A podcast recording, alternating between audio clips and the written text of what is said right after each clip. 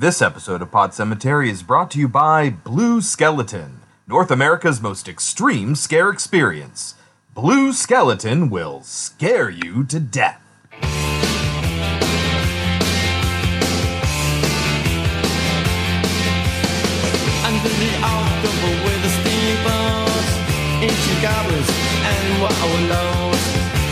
Grand light making a sound. The smell of death is all around, and night when the cold wind blows, no one cares, nobody knows. Hello, my name is Chris. My name is Kelsey. And I'm Jesse. and this is Pod Cemetery, where we dissect horror movies like the rotting corpses that they are. And it's fake documentary week, I guess, on Pod Cemetery with 1992's Man Bites Dog and 2014's The Houses October Built. We have a guest on the show, as you've heard already. Jesse, you want to introduce yourself? Sure. Longtime fan of the podcast, friends of both Kelsey and Chris. Big horror fan. She didn't used to be. didn't used to be, used to be terrified of horror movies. Now, big fan, seen them all. Okay, so that that leads us right into horror trivia. Yes. So Kelsey, give me what you got. we're gonna ask. We're only asking Jesse these questions, Oh, oh and we jeez. kind of have the feeling that Jesse won't know the answers, but that's okay. It's all in good fun. So, Jesse, we've done both of these films on our on our podcast. First of all, have you ever seen the 1996 film Jack Frost? A long time ago. Okay, guys, she's seen it. So, in the 1996 movie Jack Frost, the serial killer mutates into a what? I want to say a man bear pig. No, a killer snowman. oh, oh, it's a trick question. or it wasn't a trick question, I guess. All right, this is going to be multiple choice. In the movie It Follows, have you seen It Follows? yep. Okay. The first creature that Jay sees coming towards her Jay being the main character.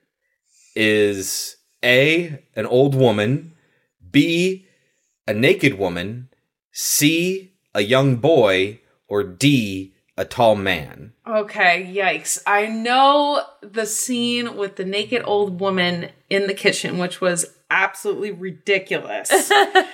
so I guess I'll go with the naked woman. Naked woman is right. Yes. Very This is in the abandoned parking structure, I think is where this happens. lot, Yes. Yeah, all four of those she actually sees. Was Uh, it a hard question? yeah, but that was the Good first on ya, one. Jess. Good on ya, good on ya. But all I right. didn't get Jack Frost. and that's probably for the best. Who wants to know a lot about Jack Frost? I liked it. Aside from the rape, which is another thing we're going to talk about. Oh yeah, we're gonna talk about it. That's uh, what a wonderful segue Yes. into Man bites dog. Man bites dog. Based on a story by Remy Belvaux, written by Remy Belvaux, Andre Bonzel, and Benoit Poelvoorde. I, I have no idea how you actually pronounce that. Directed by those same three people. I'm not going to repeat their name again. and starring, oh, geez, here we go. I'm going to be forced to. Benoit Poelvoorde, Remy Belvaux, and uh, Valerie per- Perron, I guess is her name. What is Man Bites Dog about? Yes, Jesse, can you give us God. a one sentence description of the synopsis of the film? Don't watch it. Piece of crap movie. what is it about? Hate it. supposed to say what it's about. That's what it was about. it was about this jerk of a guy who was killing a bunch of people. The film crew, we don't even know, we're going to get into this. We don't even Uh-huh. know how they met this guy. We're following him around and eventually get involved in his shenanigans. That's a very good synopsis, I would say. Yes. Uh, if you have a Criterion subscription, you can watch it for free. Otherwise, it's $4 to rent and $15 to buy on iTunes and Prime Video. now, Chris, let me ask you, because Uh-huh. you, you just said that it's on the Criterion Collection. Yes. Ordinarily, when you hear about Criterion Collection, what do you think of? I don't know. You don't don't even know? know what Criterion is. Okay, she doesn't know what that is. What do you think, Chris, normally, when you think of Criterion? I don't think you can do that. I think it's it's it's it's fancy film nerd stuff. Right, but normally you would expect it to be this profound piece of film. Were you surprised to hear that this was a Criterion Collection film? No. I was. It won the International Critics Prize at the 92 Cannes Film Festival. And It that surprises me. It did very well from a critical viewpoint. Not everyone liked it. Some people reacted the way you did, Jesse. But yeah, it I'm not too surprised. Does it surprise you? I'm surprised it won anything. There you go. So that leads us to the question, should people watch it? Jesse says no, Kelsey. I say, I mean, I already kind of knew what it was about. I've heard about this movie for years. Uh, it's been on my fringe list for a very long time. I guess I would say I'm glad I saw it because I've just been hearing about it for so long. But unless it's important to you to see all the horror movies, I think you could probably skip this one. There are other, in my opinion, better movies about serial killers. Okay. I can I can truck with that, but I disagree with the both of you. I think you guys should watch this. I actually enjoyed it. So we kind of run the gamut this whole We really here do. on this movie. I can absolutely see the problems with this movie. I totally 100% do and I totally understand why somebody might dislike it. I thoroughly enjoyed this movie. Did somebody recommend this movie? Yes, this movie has been recommended to us by both Harry and Anthony. So, Harry and Anthony, you know what? I will say thank you very much. Uh, but you can take our advice or leave it. When we get back, we will talk about 1992's Man Bites Dog. That is me, Remy. I'm a filmmaker, and I'm making a film about Ben, a man of many talents. He was a connoisseur of fine foods, a first rate poet, Avec la mer du Nord. Graine, a philosopher, comment la petite graine, c'est- and a composer. But what fascinated me most about Ben was the intensity he brought to his work. Ben was a killer, an extremely clever and creative killer. Almost to the point of genius. He could hit a moving target, sight unseen, and strike at a moment's notice. He was a consummate professional. He was quite a guy. So, when he asked us to join in the fun, we felt honored. I mean, he was the star of our movie, and who were we to say no? Afterwards, we all celebrated into the night, and what a party it was. For a short while, at least. Until things got way out of hand.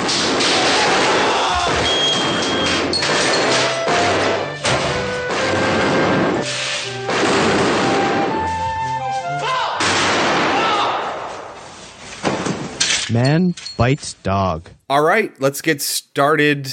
Who wants to uh, talk about how Man Bites Dog begins? Okay, so because I'm the hypersensitive one to keeping things linear, I'll be the navigator while Jesse and Chris duke it out pretty much. I'm pretty much in the middle here. I I took pretty comprehensive notes as far as like plot beats. So I mean, I think I'm, I'll be pretty good to keep things in order this time around. Which usually it's it's a little bit more difficult for me than it is for Kelsey. Uh, but for those of you that actually did watch the movie, we didn't even bring it up when we were talking about whether or not you should watch this movie. It's a Belgian film, so the entire film is in French with subtitles. But that didn't even factor into our opinion of whether or not you should actually watch it. It's entirely the content really of the movie that's that's driving this discussion and how it's edited and put together and yeah. So why don't you get us started, Kels? Okay, so this movie opens immediately with a murder. Benoit, the the serial killer that we're going to follow throughout the film, immediately strangles a woman on a train, which I think just get go step one, second one.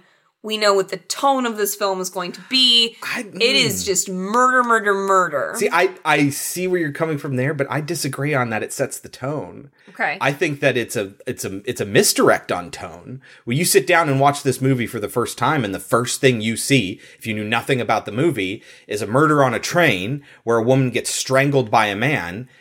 You might have a pretty strong misconception of the tone of the rest of this movie because there's going to be a lot of murder, but this movie is 100% a black comedy. I don't know if I'd say hundred percent. Halfway. uh, I mean, I would say third of the I, way I am hundred percent. Not that hundred percent of it is comedy. I'm saying that I am one hundred percent in the camp that this is a comedy, a black comedy. It's not a happy comedy, but it is a comedy. Who do you agree with, Jess? I think it is black comedy for sure, and especially with that first scene when he's strangling a woman on a train with potential witnesses everywhere with Right. blatant disregard for what's going on. Yes. You know that just kicks it off. I mean, and there were many murders where I mean, I even wrote down at one point that he was disposing of a body as a train was driving by. Right? Yeah. Uh huh. So thousands of witnesses. Uh-huh. Zero consideration for like the logistics of the world. I think before it became obvious that this was like a comedy, we were asking questions like, wait, how did this happen? How is he not afraid of witnesses? Is he not this, that, and the other thing? But then you find out as soon as he drops that body into the river off of the train tracks and it hits the ground and it doesn't go underwater, it just slaps on like a, a sandbar or something like that in the river and it doesn't submerge. It's like, oh, this is supposed to be funny, you know? And I will say it did make me laugh several times. It made me laugh out loud. It made me laugh heartily. Now, I'm not going to say I didn't feel a little bit guilty a couple times when I laughed, but I think it's just the sheer decision to show absolute, like you guys said, disregard for the rest of humanity and just like contrasting that with this guy who who seems like a normal everyday average dude especially you meet his family and all that and he seems like this normal guy. Contrasting the two is definitely where the humor comes in even if part of me felt a little bit guilty of laughing. Did you laugh at all, Jesse? I saw the humor in moments of the movie, but I wouldn't say it warranted a full laugh. Okay, that's fair. All right, then we get the title card, and it is Man Bites Dog. It happened in your neighborhood. And the reason why it's called It Happened in Your Neighborhood is because that is a direct translation of the French title, uh, C'est arrivé près de chez vous. Uh, no idea if I pronounced that correctly, but that roughly, I should say, translates to It Happened in Your Neighborhood or Your Backyard or something like that. And quickly i want to mention i'm sure you've seen documentaries about serial killers right Oh, many. Yes, Many. and, and Uh-huh. Chris and I have watched a lot of them. And the more and more that you learn about these types of people, you do learn that eventually, after they've done a few murders, they do become more brazen. And I honestly think that's a very scary thing because it just shows us how much we walk around with blinders on and how Yes. we don't see this crazy shit happening around us. And that's one thing that severely pissed me off about this movie, and I did write it down, is every serial killer has a pattern. And this guy Oh, none. had Yeah. no pattern. I tried to find the pattern, it wasn't there. And it made me angry. He'd strangle people. That's the first thing we saw. Then we see he beat somebody to death. Then we get a montage of gun murders. yeah. yeah, yeah. He has no distinct mo, and I think that's why he gets away with it for so long. Is Because because, they couldn't find the well, pattern. They end up like just attributing it to other people. They have a whole conversation of the people that get blamed for his murders. There is a conversation about that later on in the film. Uh, but yeah, he doesn't have an mo. But it's also darkly humorous that he has so many people to kill that he can mix it up that much. Like he kills dozens and dozens of people in this movie. And something that I think is super fascinating, but at the same time makes me wonder if maybe they just didn't do research about serial killers and maybe they didn't know much about them. I think it's it's super fascinating that he doesn't seem to have any particular motivation to murder people. He just does. Well, I mean, he does it for the thrill of it. Yeah, he feels compelled to. yeah. Yeah. But they don't show us that. I don't feel that they really showed I don't us feel that. like they developed his character at all. Mm. I don't feel like there was any character development mm-hmm. whatsoever in I the saw movie. I saw him as one of those arrogant jerks, you know, and he's full of bluster. You know, he talks about boxing all the time. He thinks he knows a lot about boxing, and then there's a scene later on where he gets hit once on camera and it like breaks his neck. Like he's he's he's an arrogant guy who who thinks he knows more than he does and who thinks he's more important than he is. And so it feels to me that this is how he exerts his influence on the world privately is he gets to just kill people with no remorse, no thought of the outside world, and that gives him power. And that's that's at least what was created in my mind watching this movie. Well, I'm But just it's not ex- say expressly commented on in the film. that at one point he finally like they're talking about the fact that oh we killed these suburban people and we can't get any money out of them and you guys might remember i was like oh he's a thief like that was not made clear to me i thought he was just killing people for fun but apparently he was also taking their their valuables It's how he maintains they- his lifestyle. they did show us that and i mean if you're gonna murder somebody why wouldn't you take their valuables right Mm-hmm. but they didn't really make it clear to me until that point where it was like oh that's how he's making his money so Right. Well, he when, maybe when it's he- not so much that he's a serial killer but just that he's just a crazy person who, I think it's- needs to kill for money I think it's the other way around. I think I mean because we see him when he I know we're, we're here we are getting out of order already. But when he when he kills the old woman in her apartment and then he tells them all the tricks of how to find all the money and how he's he's gotten to the point where he just kind of feels where the money is now and he knows where it is in any particular location that he's in and how he knows that old people may be stingy but they're never poor. And you know i think it's more that that's how he maintains his lifestyle. He doesn't he doesn't kill for the money but if he kills and doesn't get any money out of it it's a waste. And that's how he saw that suburban family when you know they didn't actually have any money. So are you saying that you don't think he enjoys murder? No I, i'm saying i think he does but it's like i could have killed anybody. I might as well have killed one of the old ladies in the apartment towers that'll get me money if I mean, if I'm gonna kill somebody, I might as well do that. Uh, yeah, sure, I love killing people, but this was a mess, and we didn't even get anything out of it. well i think jesse's right i don't think they gave us enough character development It's fair. Uh, so, the first thing we get where we know it's a documentary is he is talking to somebody just off camera about the logistics of weighing a body down to well throw them into jesse asked water. us she was like who is he talking to we will meet these people shortly. Uh, and he talks about, you know, older people versus children versus your average person versus a little person and, and uh, the ratio of weight to body weight uh, in order to make sure that they sink. And then as he's having this conversation, this is when he tosses the body off the bridge as the train goes by and it just splat lands on in the shallow water. Well, I know one of my notes was apparently little people are more dense. They have more dense bones. More dense I have- bones. porous something about No, kids are ha- kids have more porous bones. Their bones aren't as dense. So yeah, these are things to know apparently talks about their buoyancy. But again, I think he's talking out of his ass most of the time. Some of it is practice, and he kills enough people to know this kind of stuff. But I think uh, like the reason why it is, I think he's just talking out of his ass, and that makes him feel important. Like he's a he knows his stuff, and that's why I'm saying I think this is how they develop his character by him trying to share himself with the camera, and that's where all the character development is for me. Okay. We haven't mentioned the fact that the film is in black and white.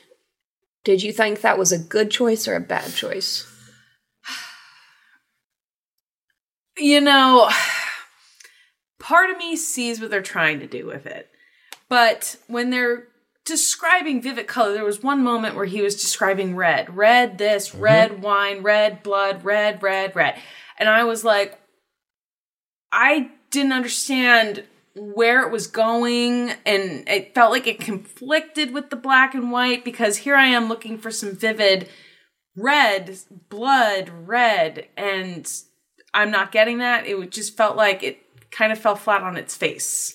to me to me that was another comic moment the fact that they're talking so much about color in a black and white film that was just more comedy to me but it's 1992 and every independent movie was in black and white in 1992 that's just the style at the time you know they would wear an onion on their belt. So I tied an onion to my belt, which was the style at the time. every movie was in black and white if it was an indie film. It was like a quick way to be like oh i'm more important than i actually am. Uh, plus it's cheap film or at least it was at the time. The important thing was that I had an onion on my belt, which was the style at the time. The movie cost like thirty-three thousand dollars, I think, e- equivalent of thirty-three thousand dollars uh, to make. So it was like super cheap. And these guys were just film students, and they were talking about, you know, how hard it was to get a movie made, and that kind of just led them down this path that they were just gonna write, star in, direct, do all the stuff for their own movie, get it made on the cheap because they're making it like a documentary. Anyway. So yes, he he talks about he's extremely matter of fact. He's explaining how he's killed children, midgets, old people, anybody. It doesn't matter. Uh, which again, I think proves Jesse's point. He doesn't have a pattern of any Nope. kind, which, as Chris said, might make it harder to detect who he is, but it makes him seem less believable Yes. as a character. As Jesse pointed out, he does a lot of his murders in broad daylight, but as we've said, serial killers, the more brazen they become, the more likely they are to do stupid things like that. And that's why we end up catching them. But he did that from the get. I mean, every murder was on a train track, in a building, in the street, in front of someone. Like, it's just not realistic. A serial killer wouldn't do that. Do you think this movie exists in a fantasy world? What do you mean? I mean, do you think that this movie has anchored itself in reality, or do you think that it's it's created a world where serial killers could get away with things like this? Good question. You know, I just maybe it goes back to the black comedy thing where, you know, mm-hmm. it's so brazen, it's so obvious that it's supposed to be funny. Yes, Yes. that's what I think. 100%. I mean, that's just my opinion. Mm-hmm. So perhaps we've taken a step away from reality and into the the mind of a serial killer. Absolutely. Okay. I, that's what I think, at least. Then we get to meet his family. Yes, this is his real family. So this is the fun thing. In order to keep it cheap, this is so his name actually is Benoit. They call him Ben. Uh, that's the actor's name. The the director, the writer. it is his name, and we meet his real mother, his real grandmother, his real grandfather. Uh, and that is one way to cut down costs. You know, all the locations are theirs, all the people are family. And when they're interviewing them, this is a little behind the scenes on the movie. They had no idea what the movie was going to be about. They knew they were doing a documentary and they were talking about their her son, his grandson, Ben, and so they were just having a conversation about the real person, Benoit, and that's what made it into the movie. It wasn't until later on, I won't say exactly what happens, a scene that the mom is in that she found out what what exactly was going on and she, but up until that point she had no idea. They were just doing um they were just filming her talking about her son. Now, have you heard of or seen Falling in Love with a Killer? No. Okay, so Falling in Love with a Killer or some Falling for a Killer, something like that. It is a documentary about the girl who was in a long-term relationship with Ted Bundy. Oh, yeah, that oh, was yeah, so yeah, good. Yeah, okay. Yeah. So there's that, and then there's other documentaries I've watched as well that have really shown me that serial killers full on have a completely different persona that they show to their loved ones ver- versus what they show to the rest of the world. Mm-hmm. So this whole thing, when you find out that it was, you know, they just were interviewing the family just to get an idea of who he was as a child, I feel like that could have really been done with real parents of serial killers because unless the kid came from an abusive background, which a lot of serial killers do, if they didn't, like Ted Bundy, who came from a perfectly happy nuclear family, Did he? as far as I Did know, he, Kelsey? He didn't know his mom. He thought his his mom was his sister. You're right. I totally forgot all about that. You're right.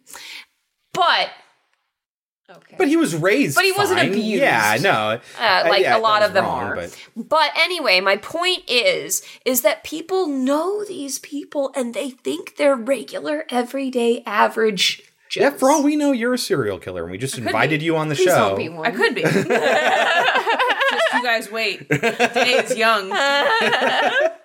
If this episode never gets published, I will say this, Jesse. If you straight up shoot someone in front of me, I will not give you your next birthday present. Here's my thing. I'm not gonna d- not gonna decide a pattern.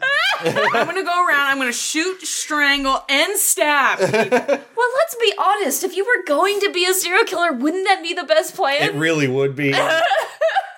but you get less satisfaction from it, I would assume. yeah, because I assume that serial killers all have OCD. That's what I assume. Well, I mean, I think it's it's something similar to it at least. You know, that's where they get their satisfaction is from doing it in a certain way. That's why things are very ritualistic. Uh, this guy doesn't have any of that, like at all. He's like a Hannibal Lecter. No pattern. No pattern. Well, Hannibal always ate his victims. At least that was there. Yeah. Okay. So we could talk about the family, but it's super unimportant. no, no, it's unimportant. we see him kill more and more people. We see him playing with kids and their fake gun. How random was that? Well, again, it, it it shows him out and about trying to be like show off as like, hey, I'm a great guy and everyone loves me, you know, and the kids don't really want anything to do with him, and he kind of injects himself into that interaction. But still, we also see him in what looks to be a mailman outfit, and for the longest time, we thought he was a mailman. I said no the very first time. I was like, I think he stole that from the last guy and I think killed. that's I think that's actually what happened because he talks about stealing pension money, and you know that's probably how he does it is by taking it from mail from the mail, and then in this instance he killed a mailman. But we also see him. It, I think it might have been the person that he killed prior, but this is important, so I want to make sure we don't skip it. We see him grab a guy and then beat him in an alley, but the alley is so dark that he tells them to turn the light on, or Remy says turn the light on because he can't, the camera can't see anything. And so Andre, the cameraman, turns the light on, and this is the first time they actually interact with a murder that we see. Mm-hmm. I think it's only the second murder that we see. well, no, we see lots. Well, we get a montage of him shooting a bunch of people, I think. yes. But but this is the first one that we see. Like so, we got the first one on the train, then we get a little montage thing, and then after he's done talking to his family, we see this one, and he basically beats this guy to death. But they interact in a small way by providing light to the experience. Two things. Number one, it's them going a little bit too far and interacting with their subject matter, which as a documentarian, I think not all documentaries are this way, but especially if you look at like nature documentaries, you're supposed to stay objective and do not interact. That's why you see animals die on documentaries because they're Right. not they're not supposed to interact with their subject matter. Um, now there are absolutely documentaries that are out there that are trying to convince you of something or make an argument, so they're going to not be objective, and that's totally fine. It's just a different type of of documentary. But in this case, they're supposed to stay objective, and now they've started injecting themselves into the experience. But also, it shows us how they wanted to make sure they got it on camera, and so they turned the light on, and this starts to feed into the concept, the theme of violence in the media, and wanting to make sure they capture the most horrific and shocking things. And that relates to the title of Man Bites Dog, but we'll get to that at the end. I think we skipped one important thing with when he was when he had the toy gun, he was sho- shooting at the kids. Notice every shot he took was a quote unquote kill shot at the children. That was something that Oh, that's spoke to interesting. me Yeah. because I thought this guy just has no boundaries. He might actually kill them or something. Will kill. He will will kill a kid. I thought that it might even go back to him with these kids with a real gun later in the movie. Oh, but Jesse, killing he only kills four or five kids a year. only Yeah, that's Only. it. only. No, he said that he only kid, killed three kids in the past five years. That's what he Oh, okay. But I found that interesting. Every time he loaded a cap, it was a kill shot at the kid with a fake gun. I just felt that this was one of those few character building moments we had with his character, showing that he just had no line. Mm-hmm. Mm-hmm. no, I agree. So, Jesse, then, would you say that if now I know that we know what happens at the birthday party scene, but even I was like, who the fuck is that guy, right? But the two women who we know, do you think Jesse or the crew, the film crew, that he would have eventually ever killed either of those ladies or any of the film crew? I actually had, I thought, and I wrote this down, I thought the film crew was going to kill him. Interesting. Yes. I, when he was throwing up with the mussels he ate, I mm-hmm. thought the film crew poisoned him. I remember you saying that. And that got me thinking wouldn't it be interesting if the film crew was actually serial killers filming a serial killer going to kill a serial killer? Or or That they got so involved with their subject they started killing and they started with him. Became serial killers. yeah, uh-huh. Uh, I don't think he had a line personally. I think he would have killed anyone, which is weird because, as Kelsey and I were talking about during the movie, serial killers never kill within their own inner circle. It goes against their pattern. This guy had no line whatsoever. So I thought it would have been an interesting twist if the film crew would have been plotting against him or would have gotten in on the killings, but we just kind of never went that way. Kelsey, on the other hand, was positive that he was going to kill the crew. Well, let's talk about the film crew because they never tell us how they met him, Uh-huh. how this whole thing started, not which I think again, I think it has to do with what we were talking about earlier. This is kind of a fantasy world. Yeah. It's kind of lost its roots in reality. I get that. 100%. But I would have been interested in that meeting. Yeah. Well, uh, did they? They didn't even have the dark web back then, so they couldn't have even Right. found a website where this guy's advertising that he's killing. Yeah, no, I, I think I think that that would have been sometimes in a movie when you start to explore topics. If you cover the thing that people have the questions about, that becomes your new topic, and it just takes over your movie. And now the whole movie would be about them trying to get the documentary made with him. Like that would have been so much more of the movie, and it would have taken them much longer to get to their point. I could see them even writing and filming stuff about how they met, and then cutting it out in the editing room floor in order to get to the actual point, the stuff they really wanted to talk about.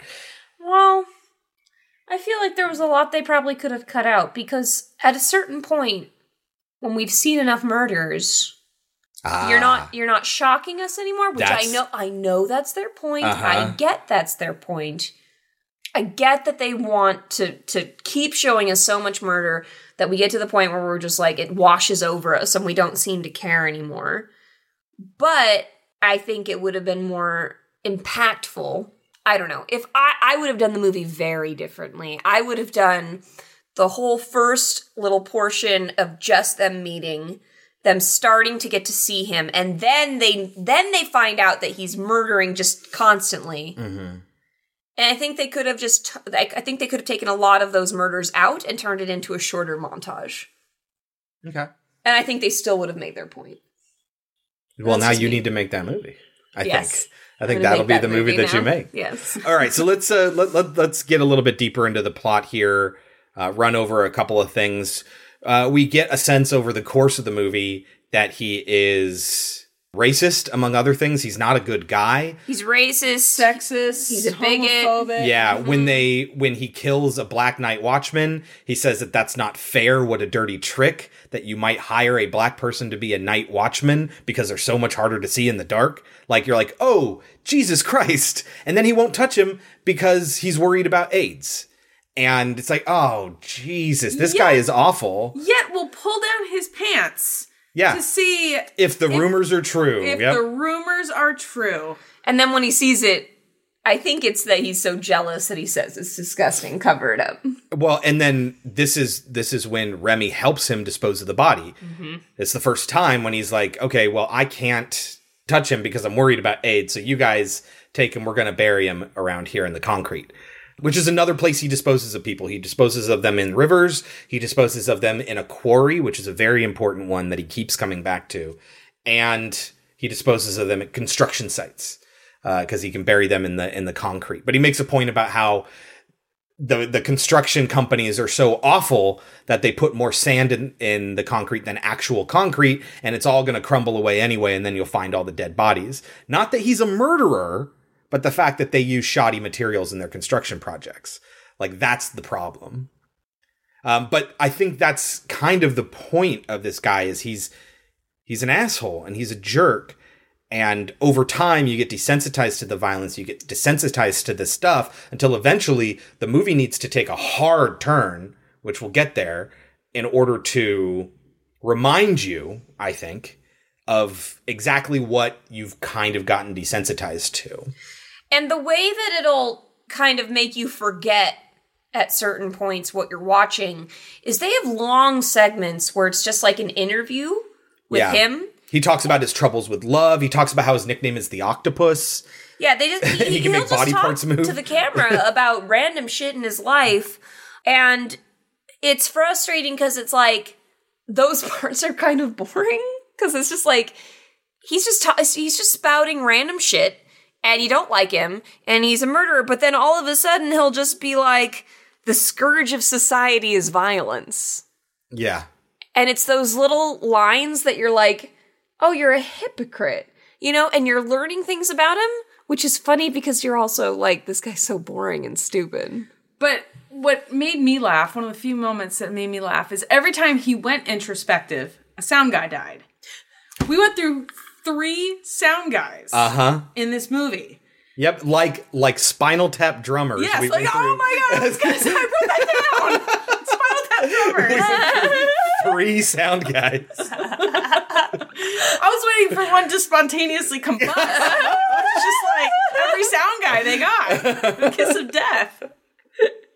Now, during the Flower People period, who was your drummer? Stumpy's replacement, Peter James Bond, he also died in mysterious circumstances. It's tragic, really. He exploded on stage. Just like that. He just went up. He just was like a flash of green light, and that was it. Nothing was left. It was Dozens of people spontaneously combust each year. It's just not really widely reported. Right. Yeah. so the next thing that he does is he talks about old people and he ends up breaking into a woman's apartment first conning her into letting him in because they're filming a documentary about loneliness in high rises. And she's like okay i'll talk to you. And then he pulls a gun on her and just screams that he's going to kill her and she collapses onto the couch. And we can see she's still alive but she's in pain. We don't know what's going on. And then that's when he reveals that oh i saw she had heart medication. And so i knew i could just scare her into into dying and i'd save myself a bullet. Like oh okay that's awful but you know you're thinking about the logistics it's economical hence the comedy i guess What I liked about this scene is afterwards he's like, let's go get mussels. And Yes. everybody's like, uh. it's really awkward because Remy at first is like, I mean, I guess okay, but Andre says, I have plans and I can't break them. And so the sound guy, when he's asked, he's like, well, without Andre, it'd be kind of pointless, right? Again, he's trying to reinforce the line that we are on this side of the camera and you are our subject. This is a documentary and we do not, you know, interact. He's still trying to maintain that. And so he says, Oh, well, if Andre's not here, the camera guy, what would be the point of spending time with you? And that's when Ben is like, "Oh no, I co- I get it. It's okay. No, that's totally fine. Totally understand. We can do it another time." And he starts to walk away. Hard cut to them at the restaurant eating mussels. It's like, okay, he guilted them into agreeing to go, or Remy said, "No, we're doing this." It's kind of like when you were in college and you had you you had your I feel like this is a very pot specific dealer. example. Okay. your pot dealer always want to hang out with you and you're just like I don't actually want to be friends with you. I am totally this is I am using you in this situation, you know? This is a financial transaction.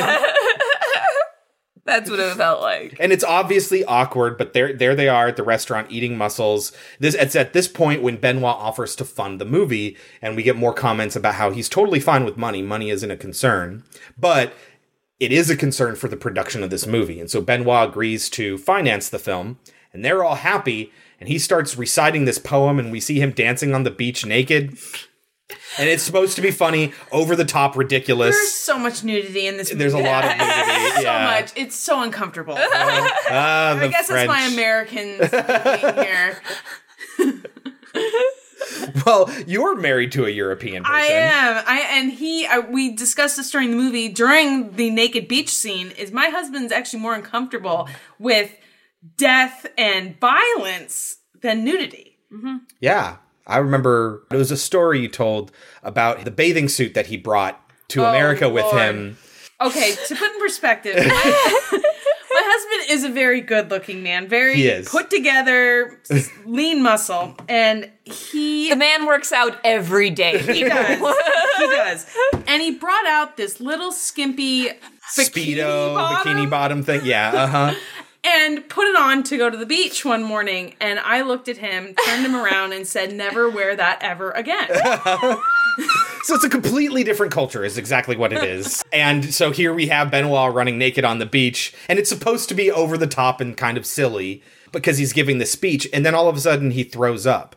No one else here throws up, and I think that's why you were thinking they I thought he was poisoned him. poisoned. Yeah, because they all had the mussels, and they even make a point of the fact that it can't be the mussels because he's the only one that got sick. But he also made fun of their waiter. The waiter tried to make a recommendation. he's like, "Get your face together before you." Mind you, this is after many racist, homophobic, Uh-huh. sexist comments, but this is where Kelsey drew her person and said, "This guy's an asshole." Because he made fun of the waiter's acne. There's one thing to just kill people. Well, it's that to the- another to, just to be an face. asshole to his face. To his face. to his face, but that that was where that Kelsey drew the hard line and said, "Nope, nope, this guy is not okay." So then we meet Valerie. Yes. So Who- this is where we see the artistic side of our serial killer. He's at an art show where Yes. Valerie also is. She's a flautist. Yes. And uh, he talks about how she exposed him to all the artistic stuff in his life and made him a better person or whatever. And she's kind of his girlfriend. Kind of. She seems to know, it's revealed over the course of the movie, more than we would expect her to know. Yes. At first, I thought because they do Maybe not everything, her- but more. they do ask her, "What do you think of Ben's lifestyle?" And she says, pretty much, "It's not my lifestyle. I don't judge people based on what they did." And my thought was, what is it you think he does? And she says, "Uh, some trade. My thought was, "Oh, she thinks he's a thief." That's all she thinks. Yeah. And then you find out later, no, she knows. Well, she, doesn't knows something. She might not know the full extent of it. Oh, but she knows, does! She knows something. Absolutely. Are we not thinking of the birthday party scene? No, I know. I'm just thinking of Jenny when I think of the birthday party scene. I think more of Jenny. But anyway, have we Fine. met Jenny yet? We find out. Yes, we have. We already have. Okay, do we want to talk about Jenny then? Okay. Who is she? She's just some older woman that he's friends with who used to be a, A beautiful woman. a, a nude model. Has naked pictures of herself around her apartment. Uh-huh. and she has a, a tanning light over her bed so you can tan while you have sex. Pretty great. as, as he lovingly put it, you get a brown ass while, Uh-huh. while, while you're, while you're having sex. yeah. Two, two, How do you not Two absolutely love stone, this, man. Jesse? two birds, one stone. so we get a car chase. Yes, the carjacking scene where he's just he he gets into a taxi, puts the gun to the guy's head, makes him drive around, and shoots other cars.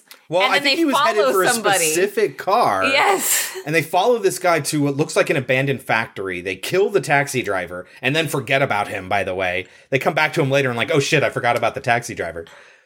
And they, so then they they go looking for this guy And in this this is a- abandoned factory. This is a long segment, and at one point Jesse turned to us and was like, "Why are they in here again?" How did we get here? Yeah. it is kind of random. I I was just so, there's so many scenes that we're in a house, then we're in a forest, then we're back in the house, then we're in a warehouse, then we're killing a cab driver, then we forget about the cab driver, then we're in a forest again. And Yes. I had a very hard time following this movie. It's a symptom of its editing style, very, very much so. That because we jump from location to location from time to time, that when they do spend a long time and then they go from one place to another, you you think, wait a minute, did I miss a cut somewhere in here that now we're in a completely different place? It's a little bit harder to follow because the movie trains you to be expecting these jumps in location and But time. it's not even cut well because there was one part where Kelsey was confused.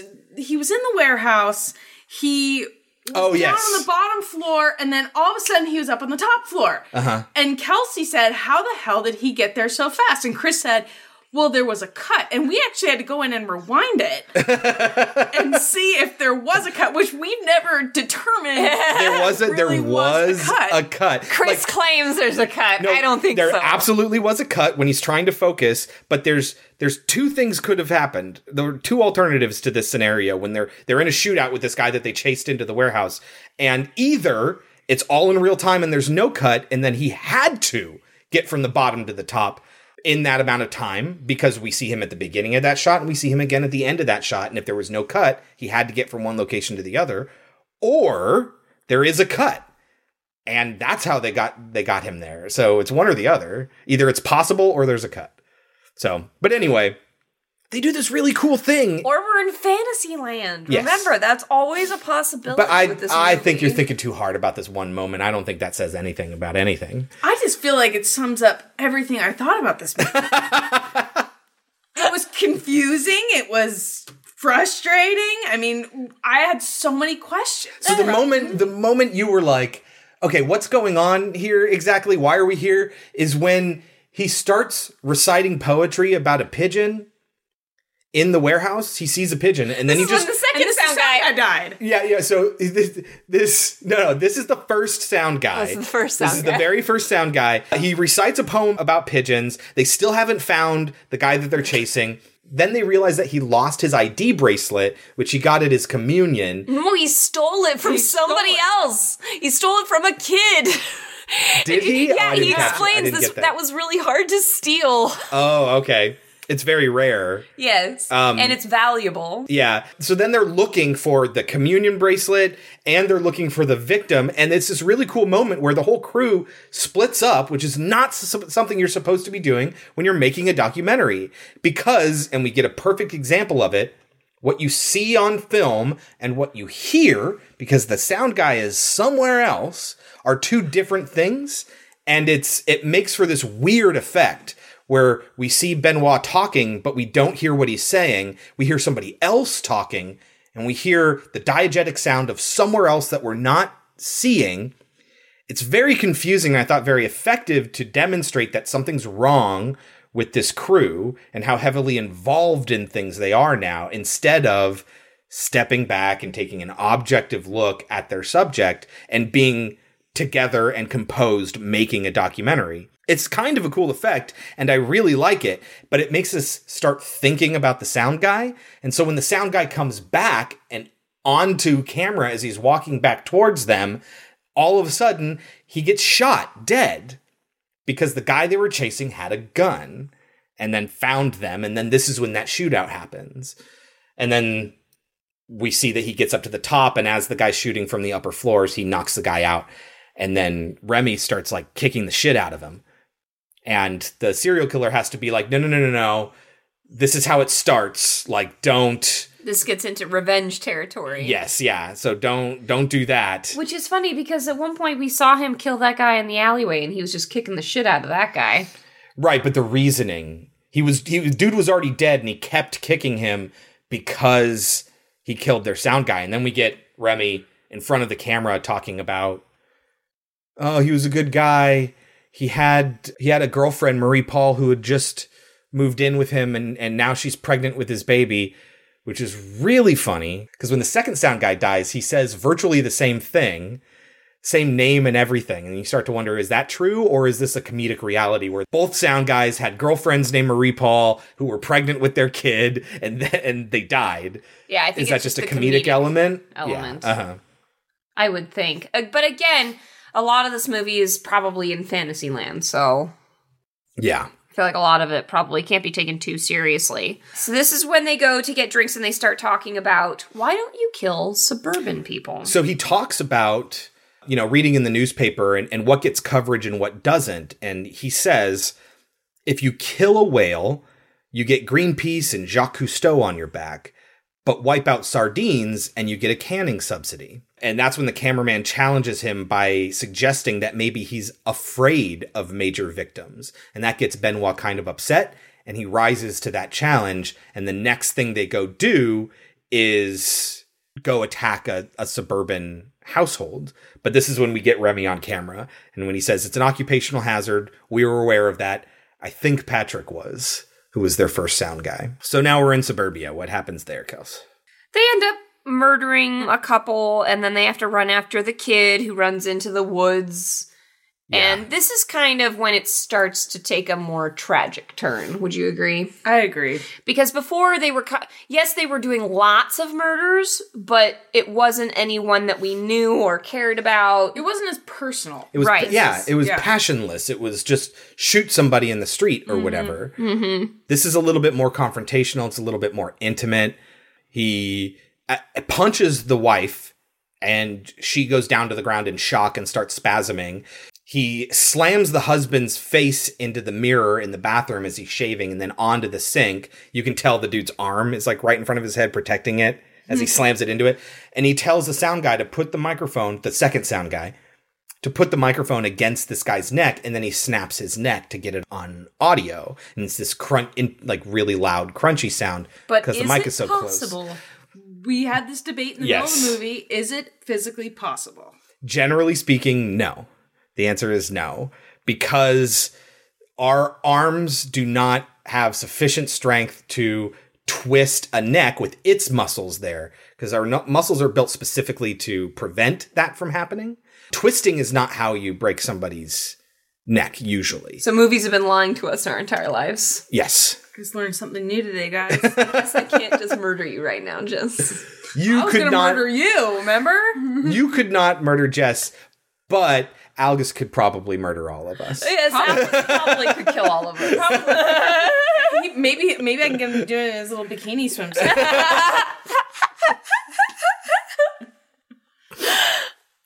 Um, Okay. So, but the kid shows up and he screams and runs away, and now a kid's involved, Yeah. and it's messy. And this is when Ben starts making demands of the crew, like turn the light on. Ah, your light blinded me, and that's how he got away. Chase after this kid because he just need me in the balls. Like you get this kid. He starts making demands of the crew.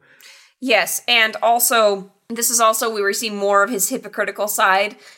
After he murders this family, he's just like, there ought to be a law. Good families like this don't deserve this kind of stuff happening to them, or something like that. He says something that, to that effect. It's just like you, you did it.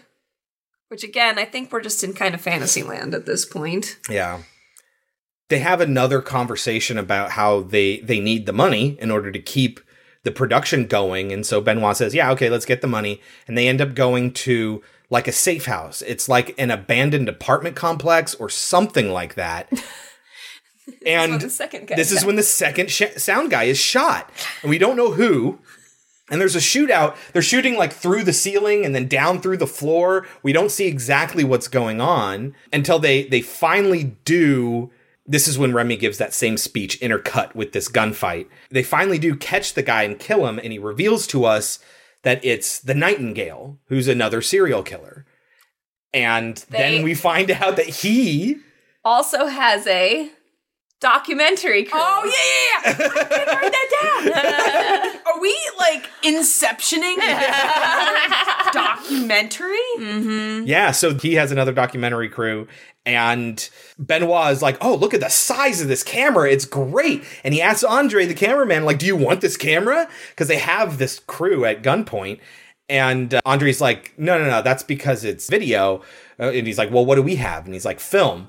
And Ben's He like, "Oh, okay." He just it. drops it on the ground, and then he like hands the gun over to the crew, who then kill. Well, he shoots the cameraman, and then he has like Remy kill the director, and then like now they're actually killing people. It's a little bit closer to them because they're a competing film crew, so that pushes them over the line. Obviously, a little comedic, and they kill this film crew and don't clean up the film crew. Well, I guess another sound guy died, huh? Yeah, Four yeah. sound guys. in Well, this movie. no, no, this is the second sound guy that died. Well, but he's Oh, saying you're the talking about the- their the other yes. Inceptuous That's a good. that's, that's a very good. Nobody point. likes sound guys. This movie hates sound guys. Now, Get away Jesse, from these sound guys. He hates these cans! Did you find it funny that they had that he had a film crew as well? I did. I did write that part down. I said, "What the hell is happening?" I think my literal note is, oh, I'll read it verbatim. What the hell is happening? Is there another film crew? Yes, there is. So they go out to have drinks. This is when With their we- grandpa who's not supposed to drink. no, this is a different one that I'm thinking of. So you might want to. The next thing I have is all about them taking the grandpa out.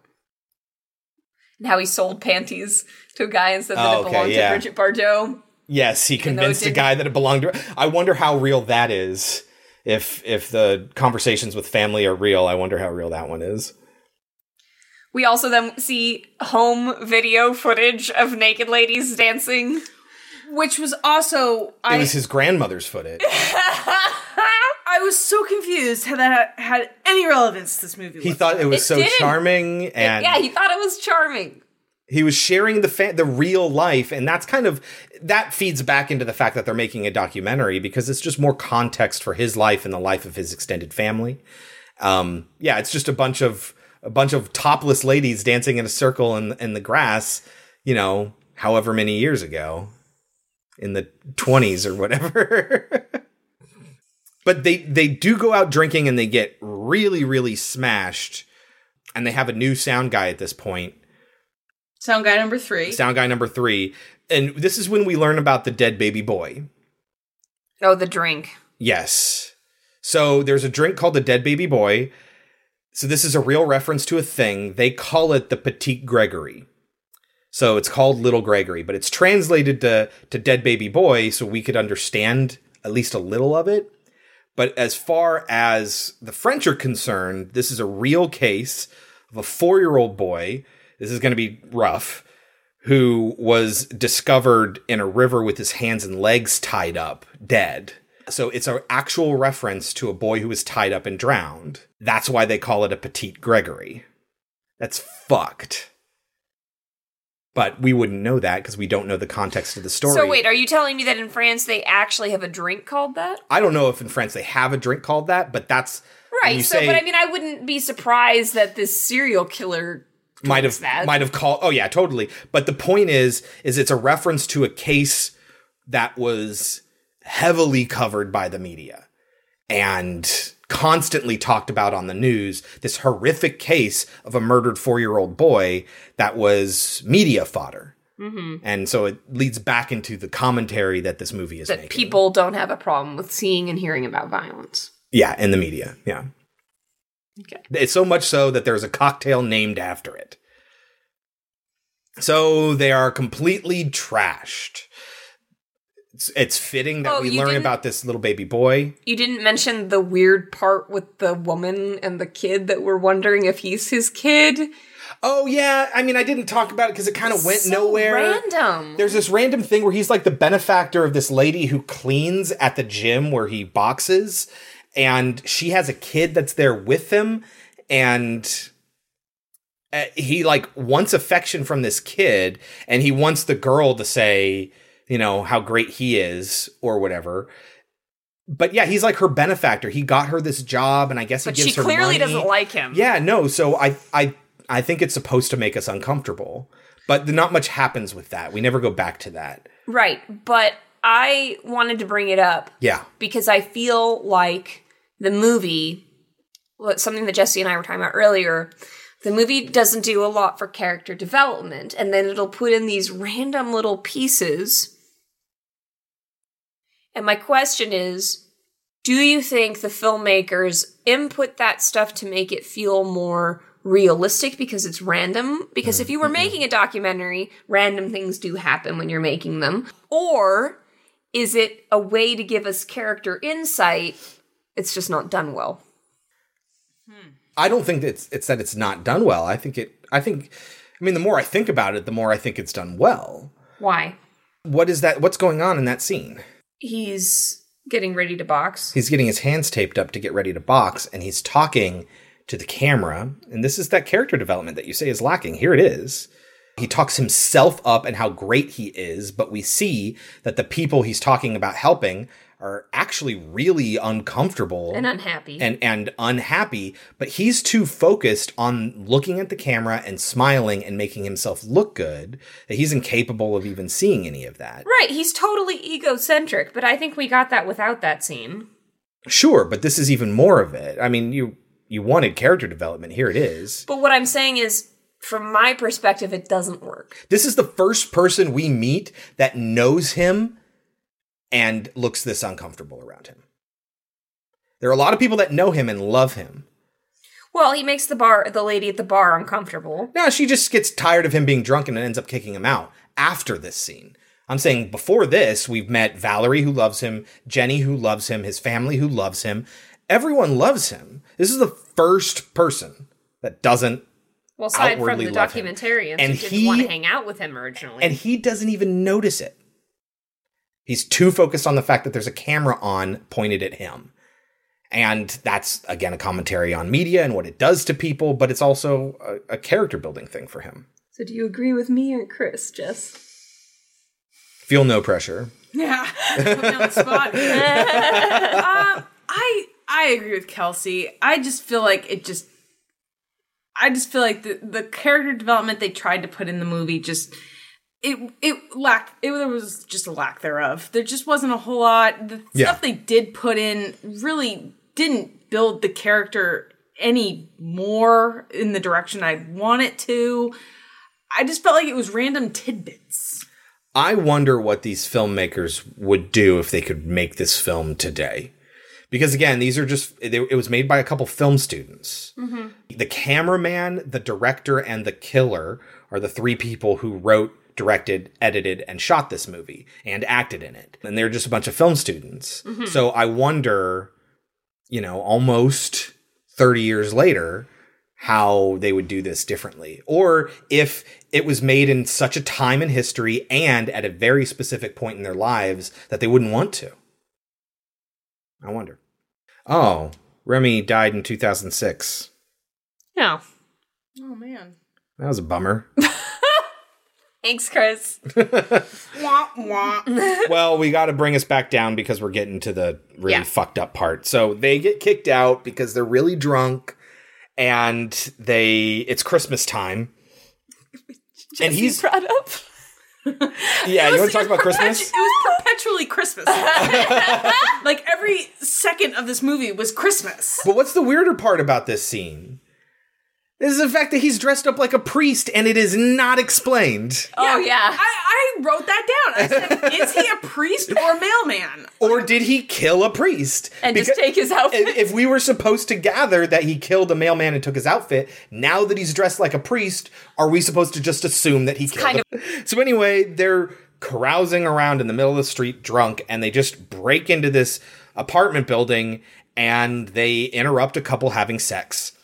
And this just becomes a brutal gang rape scene where they all take turns, starting with Remy, and then Andre, and the third sound guy, and then finally Benoit to remove him completely from the equation and put more responsibility on this crew as doing this kind of of their own volition. And yes, they're absolutely wasted, but like that's not what this scene is about. There are no excuses for these people and the horrible things that they do.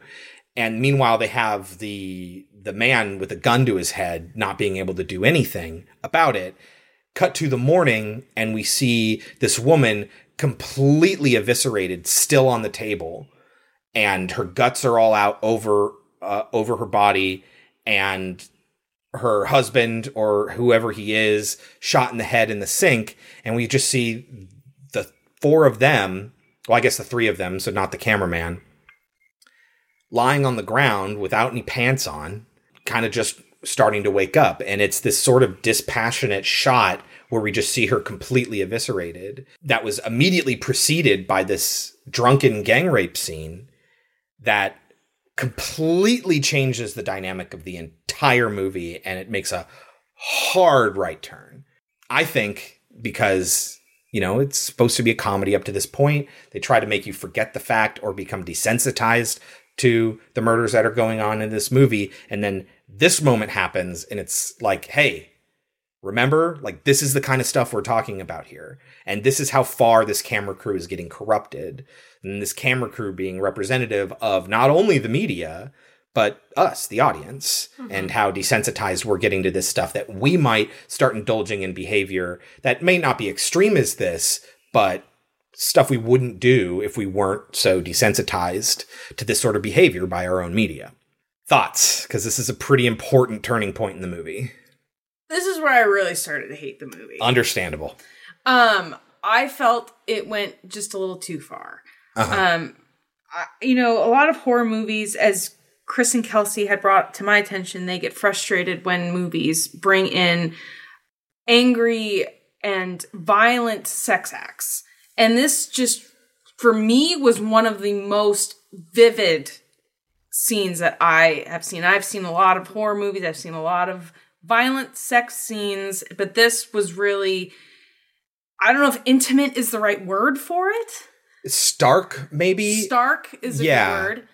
Um, Up I, close and personal. like like there's there's nothing romanticized about it Yeah. whatsoever. Yeah, I mean, usually, you know, you see someone that's about to rape someone, you pull them into another room, and it's just assumed that that's what's happening. This was like full nude shots, full thrusting shots of just gang rape.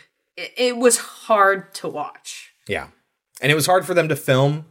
Apparently, you know, they had to do nude scenes and depicting themselves raping a woman to the point where apparently, I think this is according to Andre, I want to say, the cameraman who was one of the writers, directors, editors, that the woman in the scene was like she was really excited about the movie and what they were doing and so she was totally down to to film the scene and she was the one that was making them feel better about you know being on screen naked and doing the scene because obviously she was the most i guess violated is the is the is the term by what was going on here and made them feel a little bit more comfortable because this was something that they weren't even com- comfortable doing knowing they were trying to make a point um, and not trying to endorse everything and not trying to titillate. I think that's important here.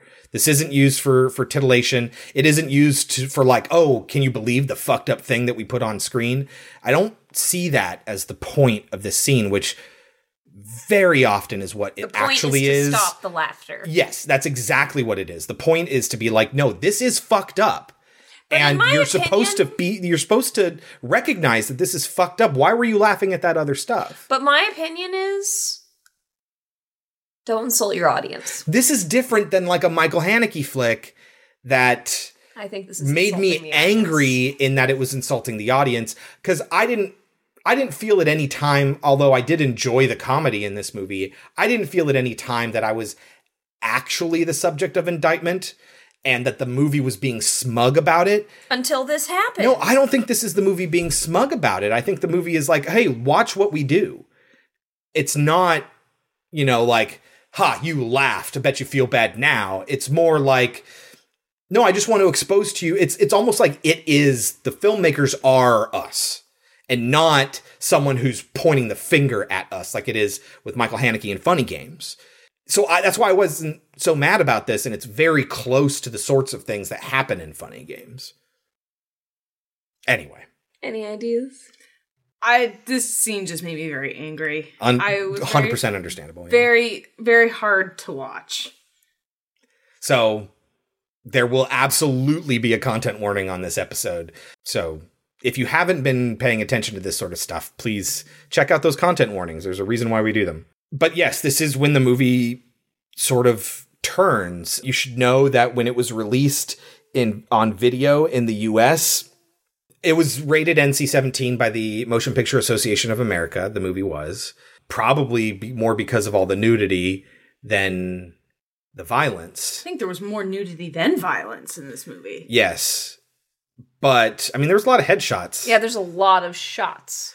Like, But anyway. like literally, like I guess shooting. that's me being American because you know, like seeing someone blown to pieces doesn't bother me anymore, but seeing someone raped will keep me up at night. But you know how they But that's kind of what the movie's trying to say. Why is it that one form of violence upsets you and one doesn't? Ah,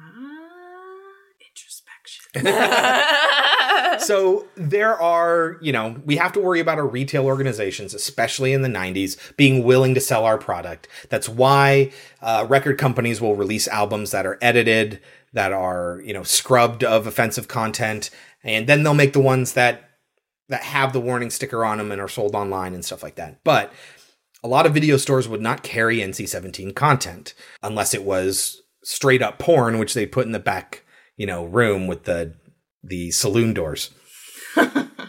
so they needed to make an R-rated version of this film. They cut out the scene where they kill the kid. They kept the rape scene, Interesting choice. but cut out the nudity. and and to be fair, cut out the gore in the next shot. I don't think the gore in the next shot is what bothered me. It was the screaming and the thrusting. Mm-hmm. But in and- order to get it down to a rated R, they did they did trim that scene, but the scene is still in there. Huh. It's interesting. Anyway, Kind of like when men tell you that the scariest thing they've ever seen is Deliverance, and then you ask them, "What about all the movies where women are raped?" and they're just kind of like, "Huh." yeah, totally.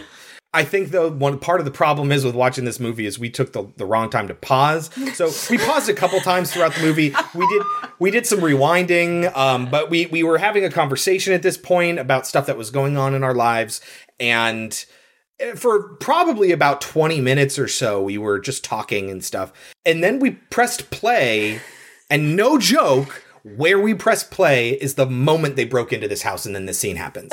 So we were completely out of the flow of this movie at this point. after a break, we needed to take another break. Yes. Immediately. Yeah. Yes, Absolutely. yes. Absolutely. Anyway, Valerie, his sort of girlfriend, shows him that she was delivered a rat impaled on a stick. And this is what kind of makes us think that, okay, she knows a little bit about what he does, at least, because she knows to show to him. And he knows that, oh, it's the Nightingale's brother. You know, ah, but they're just Italians. They're nothing to worry about. Remember, he's a racist.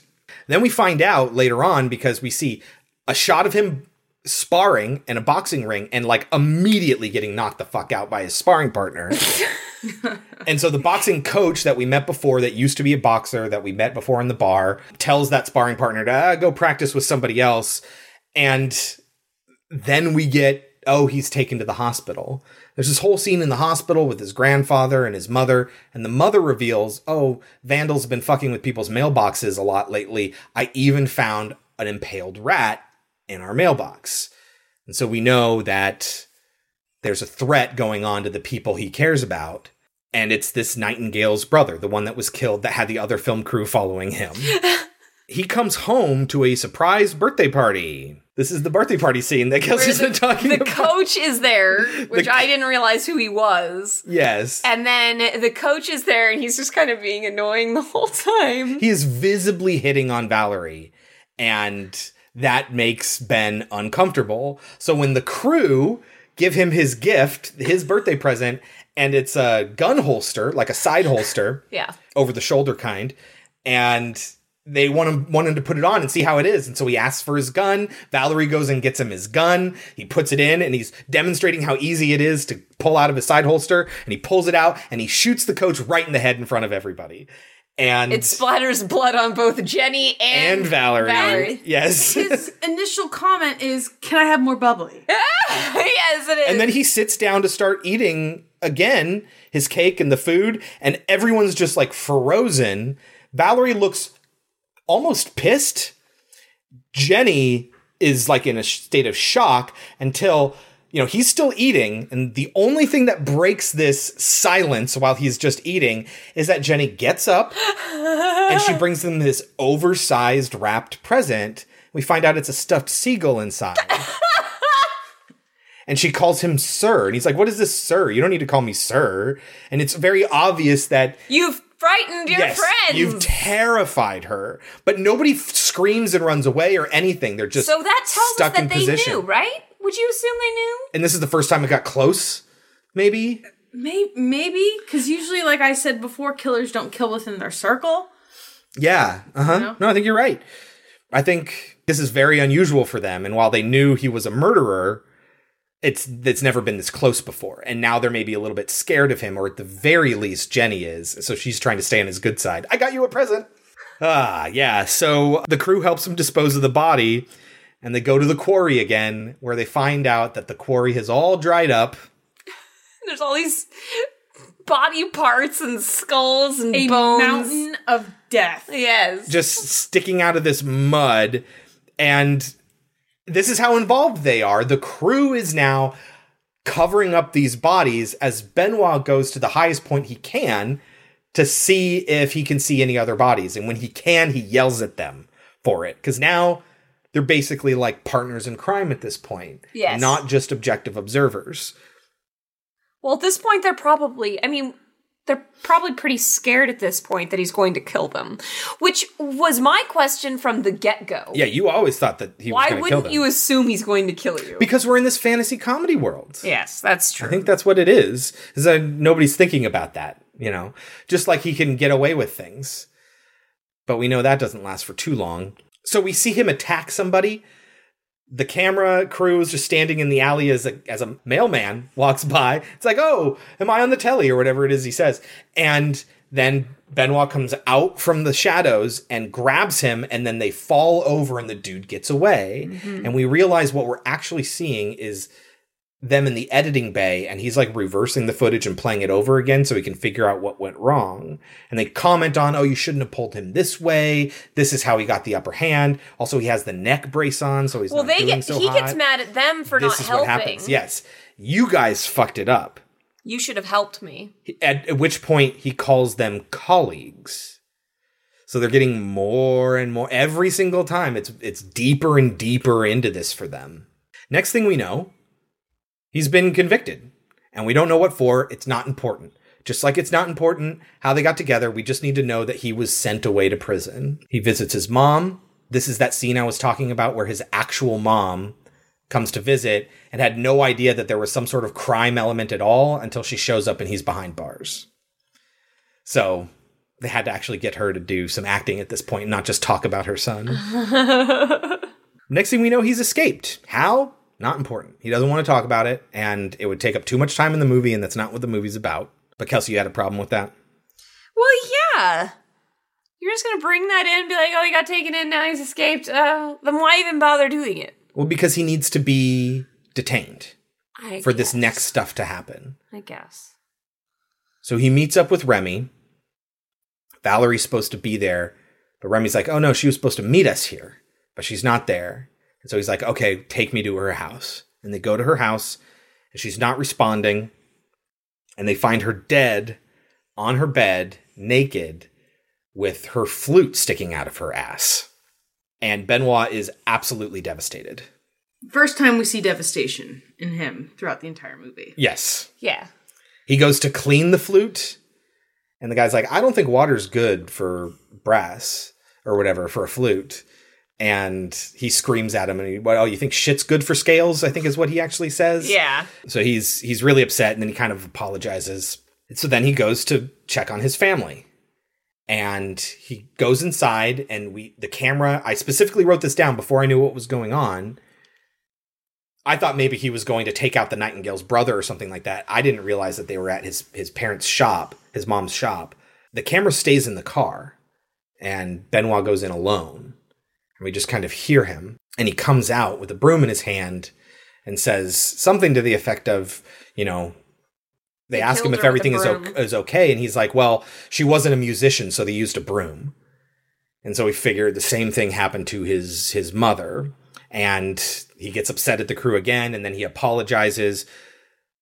But it's obvious that things are going south, and so lightly. Yes. So he needs to get out of there. They need to stop making this movie. They need to never see each other again. So they go to the hideout to retrieve the money so he can give them the rest of their money to finish the film. And then he can get the money to go off and disappear. At which point he sees a pigeon again and he starts slowly Reciting. reciting the pigeon poem again. and then as he we're kind of close up on his face, he gets shot in between the eyes from a distance. And he's dead. And then we see Remy get shot. And then the camera goes down. We assume that the cameraman is shot. And then we see the sound guy Almost running away. Almost he gets it. to the door and then he collapses. Fourth dead dead sound guy in this movie. almost. he almost got out, but he didn't close. quite make it. and the movie sits on this shot for a while with nobody to edit it at this point, and it's just silence for the rest of the credits. It stays on the shot for a while. It fades to the end of the film roll, and then silence over the credits. So, any other things, lightning round stuff, stuff that we didn't talk about that you want to talk about? Don't see this movie, guys. Don't do it. It is an hour and a half you'll never get back. Kelsey? I thought it was an interesting idea. I think that there I think that it was it was very obvious that these people were film students. They they had not reached Well, I don't think they needed to. What there were the things they didn't know the what to do. and- That's true. But there were things they didn't know how to do and Mm-hmm. all that. And I'll give it this, it was unique at the very least. So I think it's funny that it's almost like an indictment of that Vice style of documentary where people show up and they do the drugs with the people that they're filming. And it's like, this is kind of an indictment of that style of documentary filmmaking.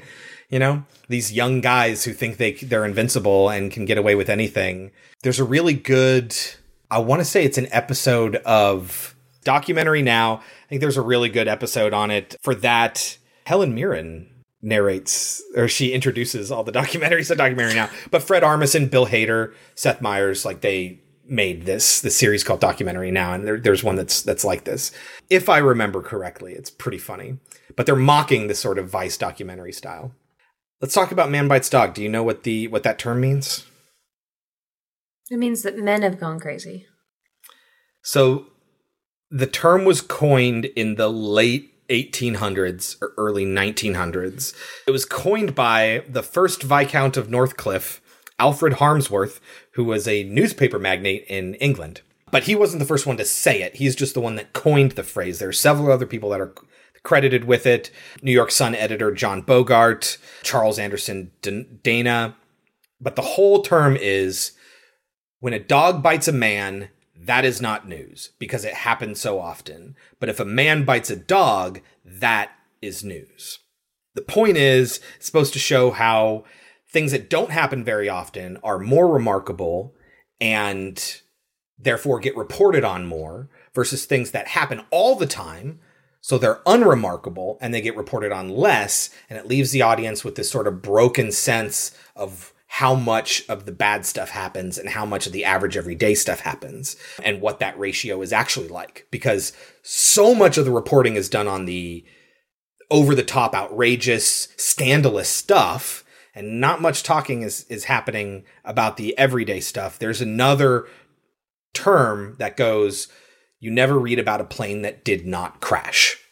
And that's the same, you know, sort of consensus. So that's how you know absolutely that what we're talking about is media and sensationalism.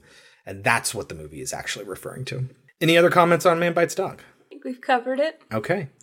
What do you think this movie has on Rotten Tomatoes? Being the percentage of people that saw this movie and liked it, of critical reviewers. 20%. Yes. 70. 72% is the actual What? answer. 72% of critics that reviewed this movie gave it an overall positive review. Not to say that they didn't have problems with it, but uh, its Metacritic average, so the actual average rating is 54. Overrated or underrated? What was it, an audience of like two people? I think it's like 19 or something like that. Um, I think 72 might be a little bit high, just a little bit for me. I think it's very high. Yes, you do. I'm going to give this movie a 65. 65, huh? Uh, like I said, it gets a lot of points for me because it is unique. It was trying some new things. Story wise, there's not a lot going on, a lot of violence, but of course, that's the point. So, I mean, like, I'm not mad that I saw it. I'm glad that I saw it because I've heard about it for so long. It wasn't anywhere near as insane as everyone made it sound like it was going to be. But I don't think it was terrible. And I think that from just a film perspective, I think they were trying to do something new. So I'm going to give him a 65. I'll give it a 25. yes. um, I thought it was very hard to follow. Due to its erratic editing and all of that. Yeah. Yeah, it was very hard to follow. Didn't keep my interest very much. I felt like there there were moments of comedy and I respect that, but it really it just I wouldn't watch it again. I mean, I'm glad I saw it once. It was it was different. I will give it that, but yeah, I that's all I have to say about it. Well, I thoroughly enjoyed this movie, which isn't to say that I had a great time watching the rape scene or anything like that.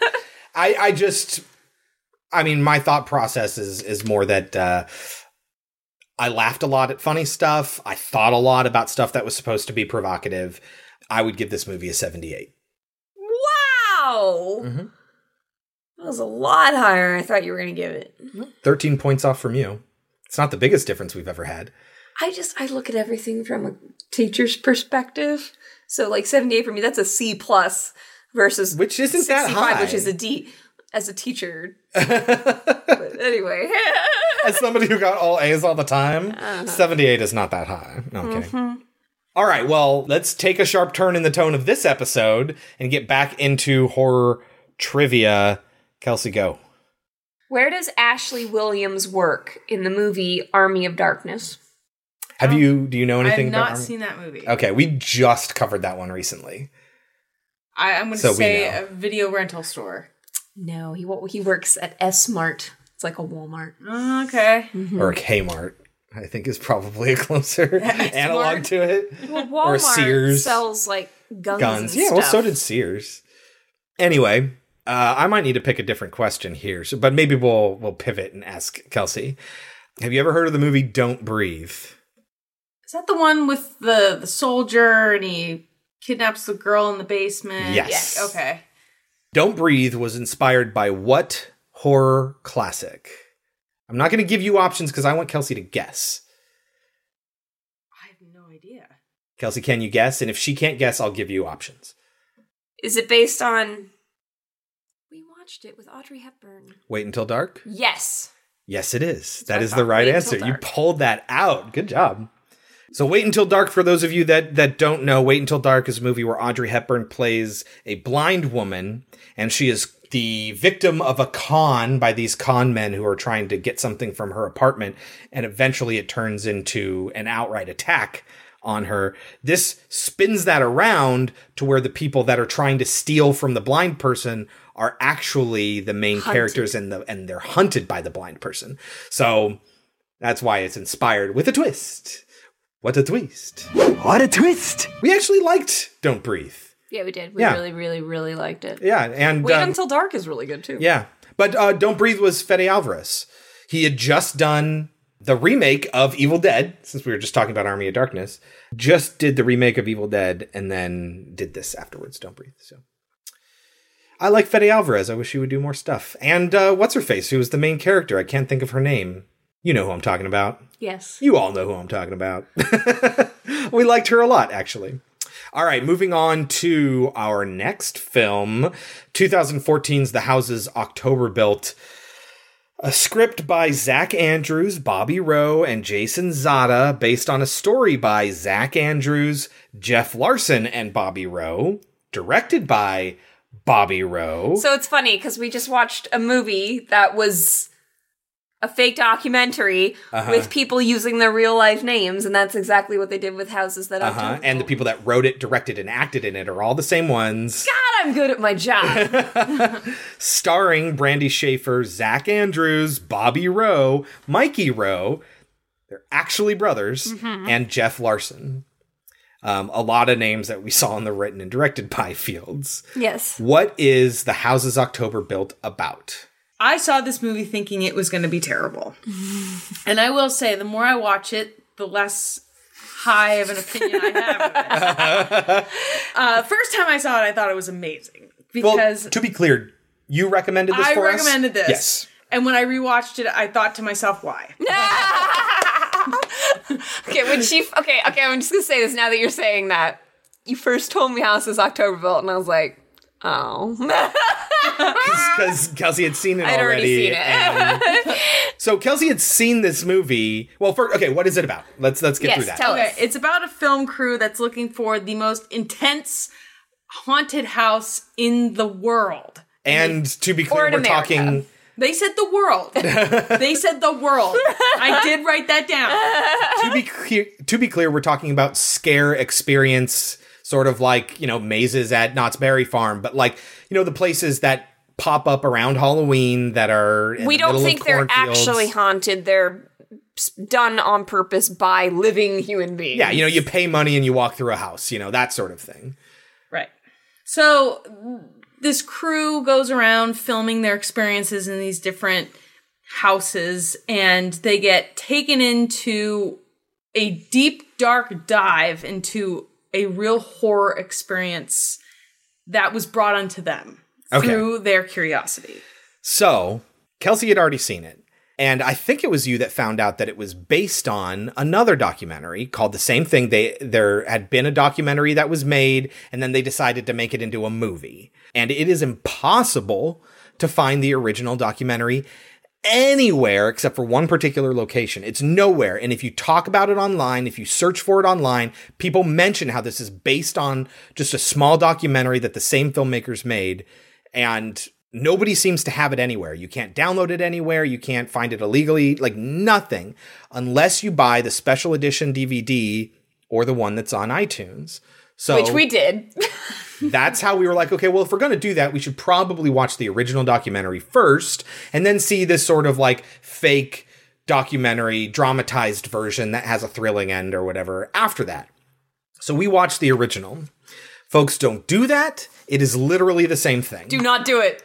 It is literally the same thing. It is well, not literally, just with a lower like budget, Ninety-eight percent the exact Yes, same. There is movie. a lot of content from the original that is in this one. They're both fake.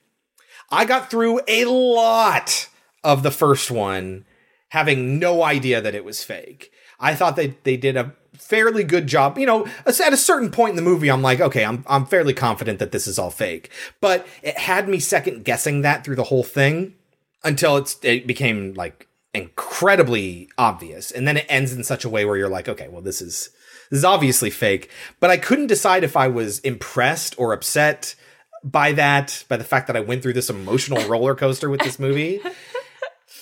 And then we watched this one and it is literally like the same thing. You get exactly the same thing effectively except they do a little bit more to seed where the movie ends up going throughout the runtime. Whereas in the original, it kind of just happens at the end. yes. This one kind of builds up to the end, so it does that a little bit better.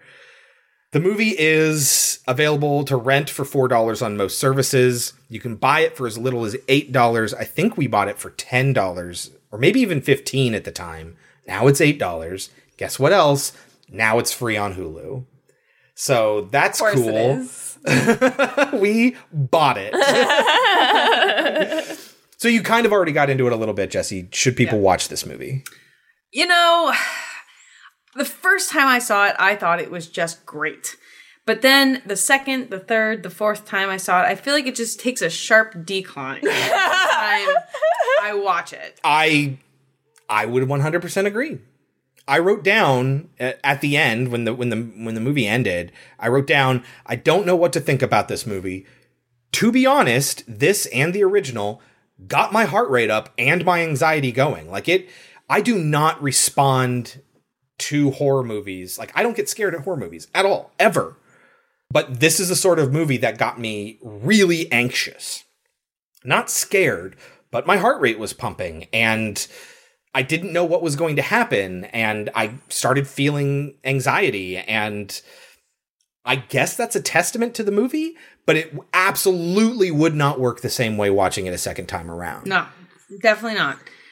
As I was sitting and taking my notes watching this movie, I thought to myself, I know what's going to happen. So I just, I'm not, I, I, it was more me asking questions about plot gaps. Yes. And there are some, even though they got a second chance to make this movie. Somehow they put out there in the world, like, remember when Blair Witch came out and they're like, it was real, you know? they really found this stuff. And then for a long time, people thought it was real until finally it was released and the actors started doing interviews and stuff like that. And they're like, okay, well, yeah, no, we'll admit that it's fake. And now that story does not work anymore. But because I was introduced to this in a sort of non marketing way and nobody online could say otherwise, I was I had no idea going into the, the movie that it wasn't the the first movie because everyone talks about it like it's an actual documentary that it wasn't real. And so it had a different effect on me that way. Kels, what do you think? I think it's a really good idea. I just think because when I first heard about it, I got I was really excited because I knew that they were going to go into actual haunted houses, which I was really excited about. I was like, if I was going to make a documentary, that's what I would want to make a documentary about. It's a really cool, interesting subject because I've been to a lot of haunted houses, like a lot of them. And I've heard about the really scary ones, the ones where they do blackout rooms and the ones where they blindfold you and they handcuff you and they tie you up. You know, I've heard about those experiences and I thought that they were going to go to experiences like that. And they do talk about them Mm-hmm. in the film. They talk about, oh, in New York, they've got the ones that are all black and all this Yeah. stuff. But you think that's what's going to happen. That's what makes the end of the movie kind but of they thrilling. end up just going to a bunch of ones that, like, I've been to. Like, I was expecting them to go to the hardcore ones, and they don't. and that's frustrating. But that's that's what it's building up to. So when finally the end of the movie happens, you think that's what they're getting to, but you're not quite sure. So I mean, yeah, the movie doesn't ev- ever actually take us to one of those experiences because instead it makes this veer into what the reality of the world is. But I mean, you think it's going to go there. You think that's where the movie's headed. Like a movie about pregnancy, let's say a documentary about pregnancy, you're going to be like, I thought we were going to see more babies. No, no, the baby happens at the end. We'll get there at the end. We're actually telling a story about pregnancy. And then we're headed towards the baby at the end. It's kind of how this was. We're going to talk about horror experiences in general, and then we'll get into the really intense stuff But that's at the end. but that doesn't work because it's not a real experience at the end. Well, I know. I wanted That's to see the swerve that I wanted to see the real scary ones that I won't go to. And that's what kind of worked with this is because it's partially actually a documentary. Part of it. Oh yeah, no, no, no. Especially in this version, the actual, you know, theatrical version, I guess there's a lot less of the real experiences. But in the first one, no, they they film a lot of like, you know, real horror experiences. But they're all everyday typical ones. Yeah. That you and I have gone to. Anyway, do I think people should see it? Yeah. I think sure. I think this is a pretty harmless and effectual movie, so No, I 100% Sure. think you should see it. Put it on. if you don't like found footage movies, I think that this works in a way that older found footage movies sort of stopped working. You know, it, it got into the point where we're at Cloverfield, you know? And it's like, okay, really, why do you have the camera on? You're running away from alien monsters. Why do you still have the camera on? What's going on here? And, but this is no, they're documentarian, so it was it made a little bit more sense why they were filming the whole time. You know why it was edited the way that it was edited. Yeah, I mean, I I think you should watch it. I agree. I I think at least once. Watch yes, it once. Watch it once. Don't watch it a second. Don't watch it again. All right, you can take our advice or leave it, but when we get back, we will talk about 2014's The Houses October Built. Tell me about yourself and what are we doing? You want my name? My name is Zach. You've known me for 20 years, Mikey. I rented an RV. I want to find the most extreme haunted house in the world. What is an extreme haunt? I don't understand how far, like how far they you really can go on without hurting somebody.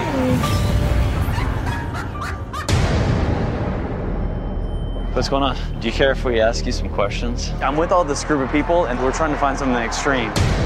Hey, we got it. It's in Louisiana this year. We don't have an address, though. this is where they said to go. Is that the girl from The Haunt?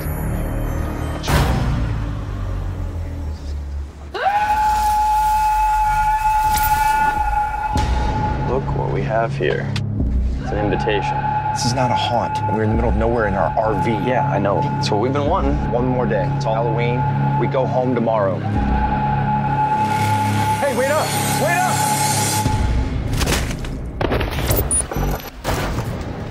What's that? Shh. Somebody's on the roof. What just happened? Brandy, stay back.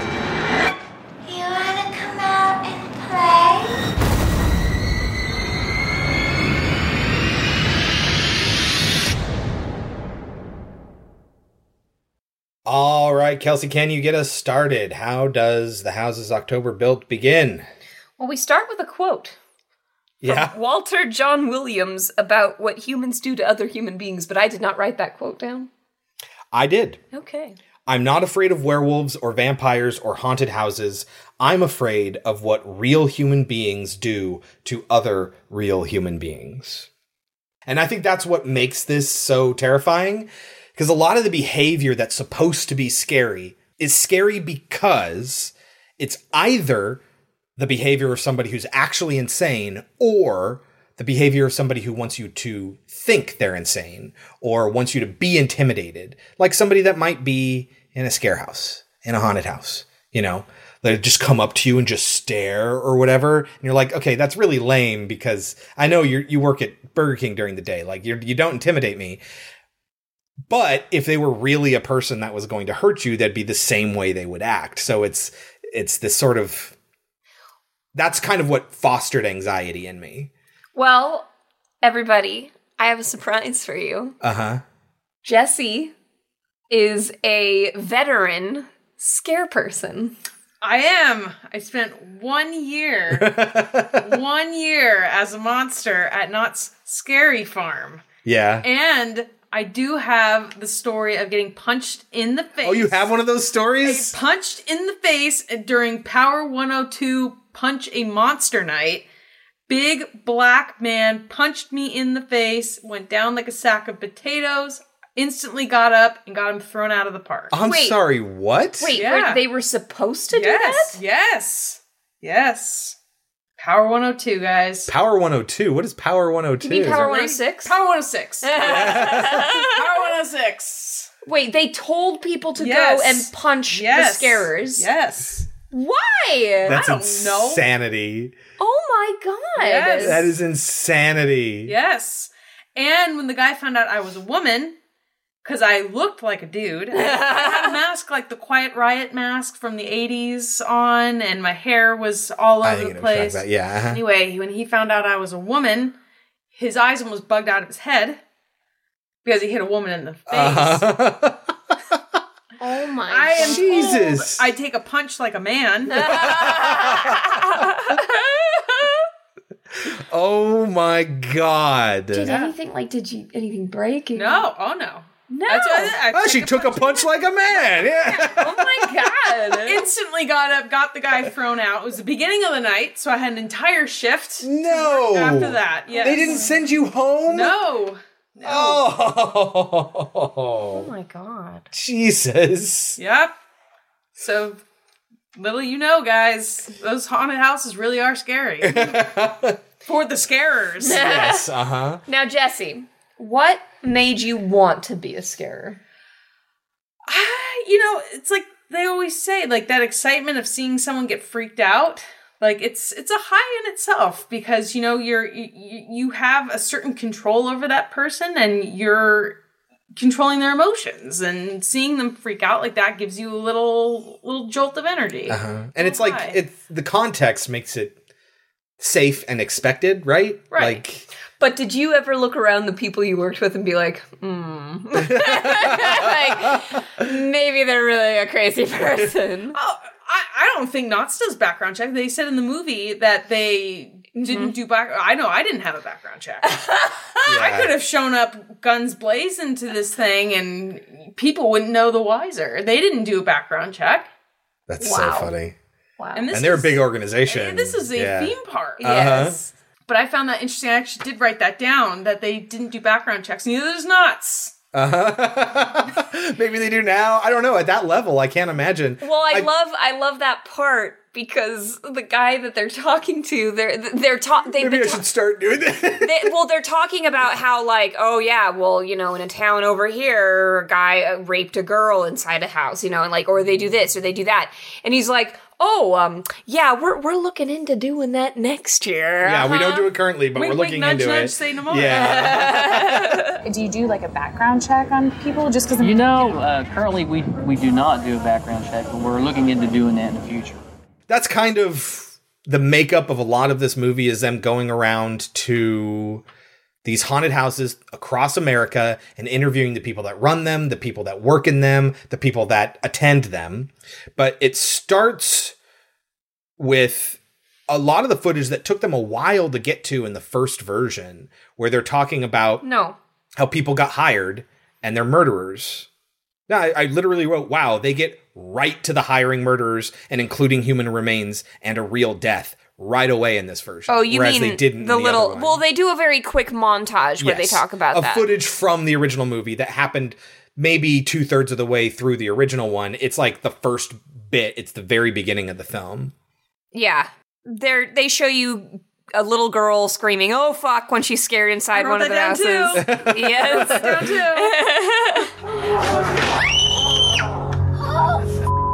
they talk about yeah, like oh they they might hire actual murderers. A person laughs at that idea, and then they show you like actual incidents, injuries, crimes are taking place. A guy kills himself and he stays there strung up for however long, the entire night or something like that, and night. nobody even knew it happened. hmm And then we get a shot of our main girl, who we don't know yet, being put into a trunk of a car. Yep.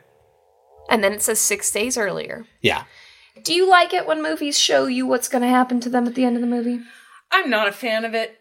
Especially not in this case, I don't think. No, I didn't feel it was necessary. I mean, let us let us figure it out. Let us peel back the onion a little bit on our own rather than spoon feeding us the ending. I feel like they didn't trust us to stay interested through the whole movie. And they're like, trust us, something exciting is going to happen at the end. It's going to seem like a boring documentary, but there will be kidnapping at the end, at least. So, it's like, it's almost their promise to the audience to not get them to walk out when they get bored. And that's, That's- a lack of confidence. It's a lot of la- it's a big lack of confidence. Yeah. Yeah.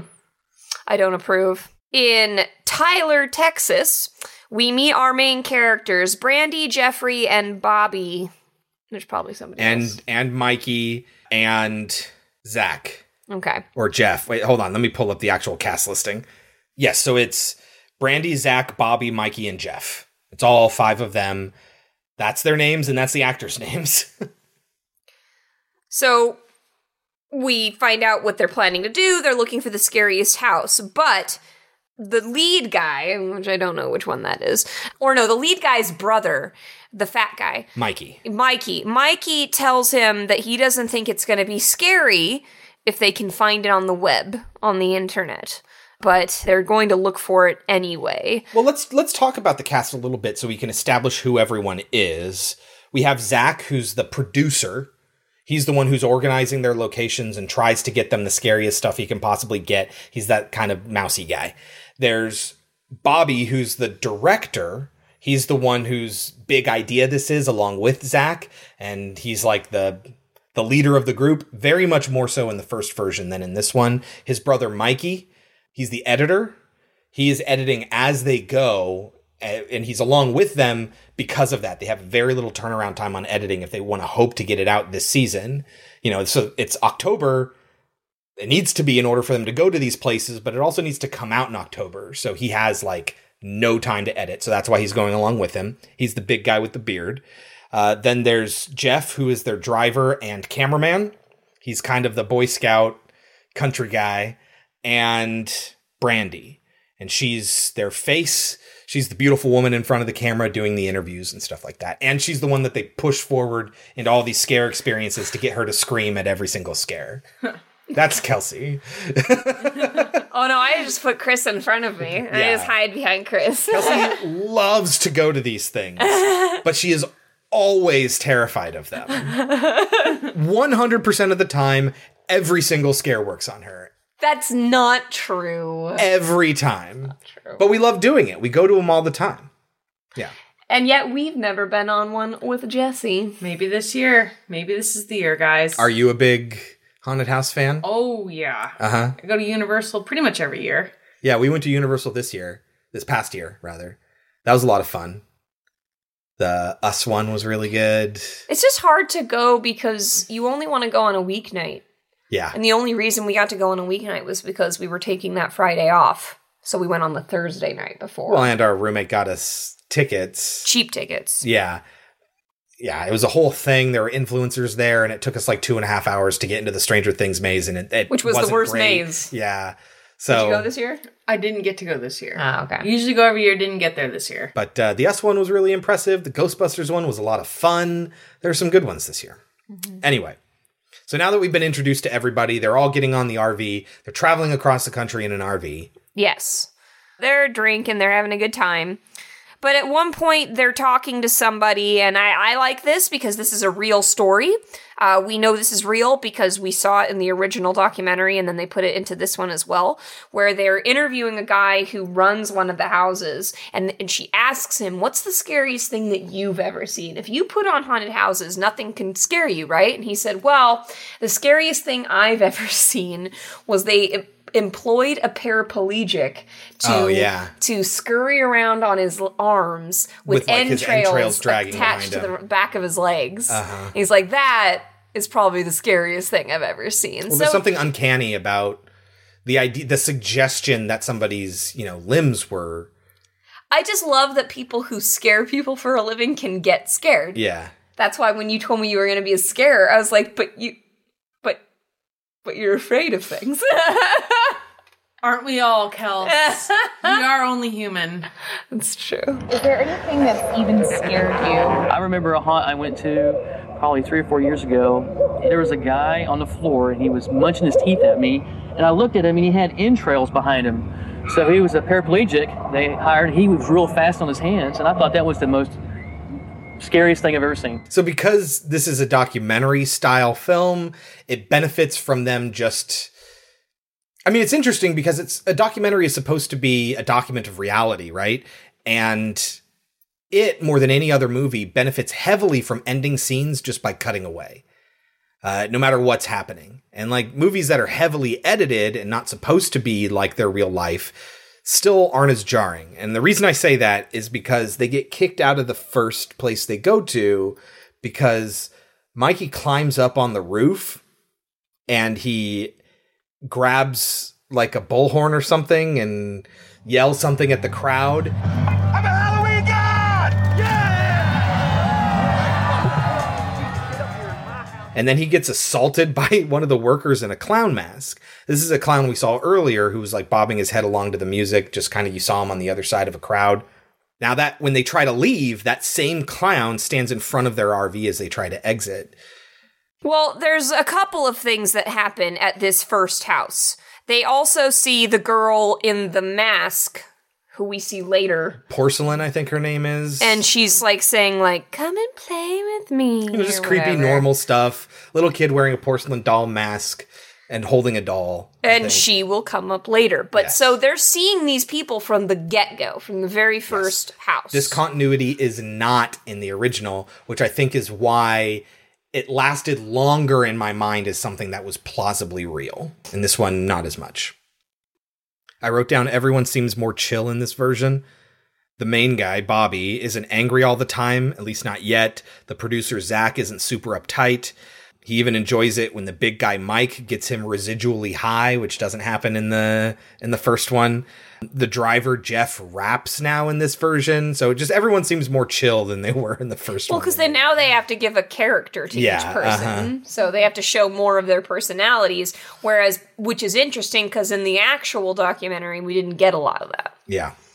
But I anyway, the point is is that the clowns really don't like it when they overstep their bounds and they try to intimidate you as as we're headed out of the location. Yeah, and like they're following the the the clowns like follow him, don't they? Yeah, I mean they drive like a hundred miles, and these same people. Oh no, I meant like right here when they're just starting to drive away. I think they follow one. him. I think it happens at another location. I don't know about this first. They might. I, I don't remember too clearly. Again, we watched this like t- two weeks ago. So And Jesse was better than us. She rewatched it. I watched it on Thursday. So I've got lots and lots of notes here. Some funny lines. At one point, they scare the overweight brother, and he says, "I'm too overweight for this." Uh-huh. And um,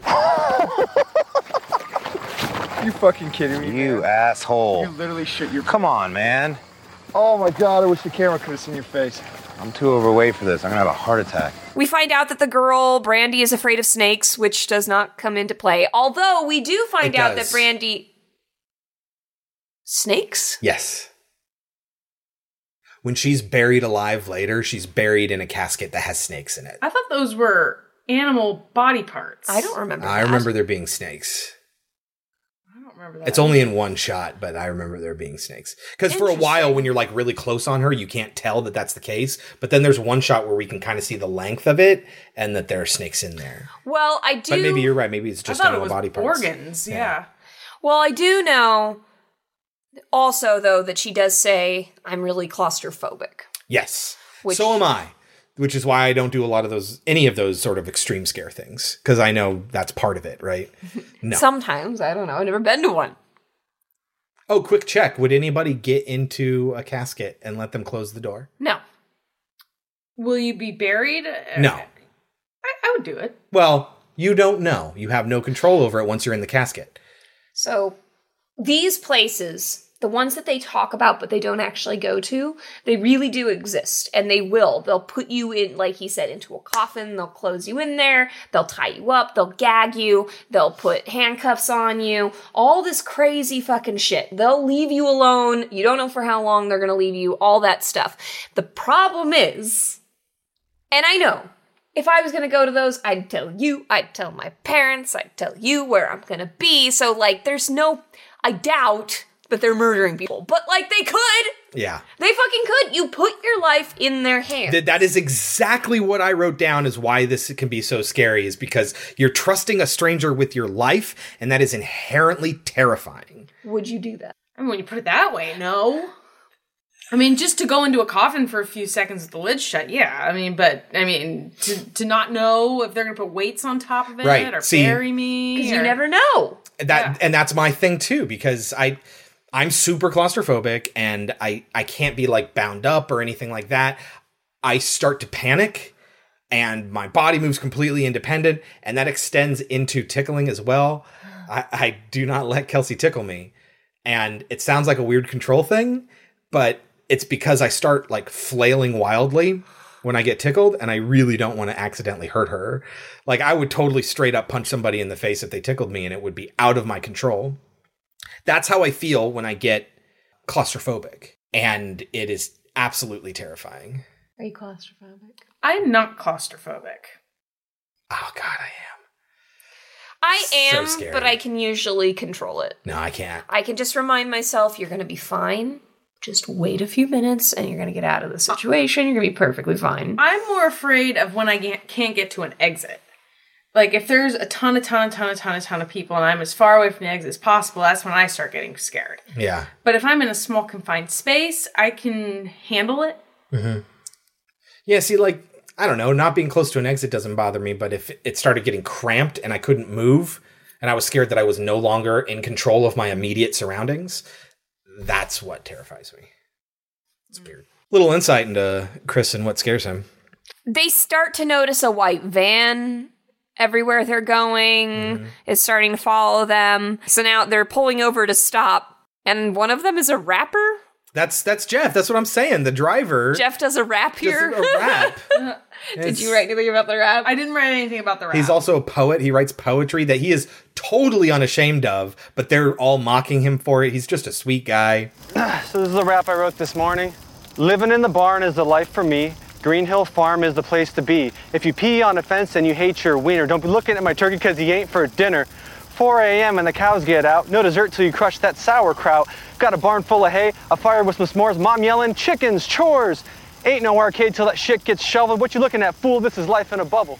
But so that's when this random person comes out of the woods out of nowhere. And he's kind of half painted. y'all enjoy my fire? And they're like, whoa! And they're like, what what were you doing in the woods? And he goes, I live here. And they were like, uh so he's kind of like the equivalent of a migrant farm worker, you know, where he doesn't he kind of goes where the work is and because the, he finds work at these haunted places, he just sets up camp in the woods in between days and so he was done with his day just like they were and he went back to his fire and there was a bunch of people there. But as far as they knew it was just a campground. It wasn't anything that was being occupied. And so they end up like sort of diffusing that immediate situation and hanging out around this fire with this guy. And at one point, Bobby or someone says something about, oh, that's what it's like. Is that what it's like here in, in the backwoods? Yeah. And he's like, what you mean backwoods? and it's like, it gets really uncomfortable and kind of terrifying that he might do something. So, what the hell are you doing out in the woods? I live out there. Which haunt do you work at? The one down the road? Yeah. Yeah, we're going there next, I think. Yeah. We see a bunch of kids in a lot of these haunts because no one's calling social services on them. They're like eight, nine years old. You know, it's like hearing like backwoods shit. There's no rules. There's none of that stuff. What you mean backwoods? but they cut away. You know, this is what I'm talking about when I say that documentaries are like that, especially these fake documentaries where they just have a situation and then they can just cut away from it and not have to deal with. Nobody's like, well, okay, I'm going to bed. You know, all right, well, see you in the morning. Like, you don't get any of that. They cut that out, and it's kind of an easy out as far as getting out of the drama is concerned.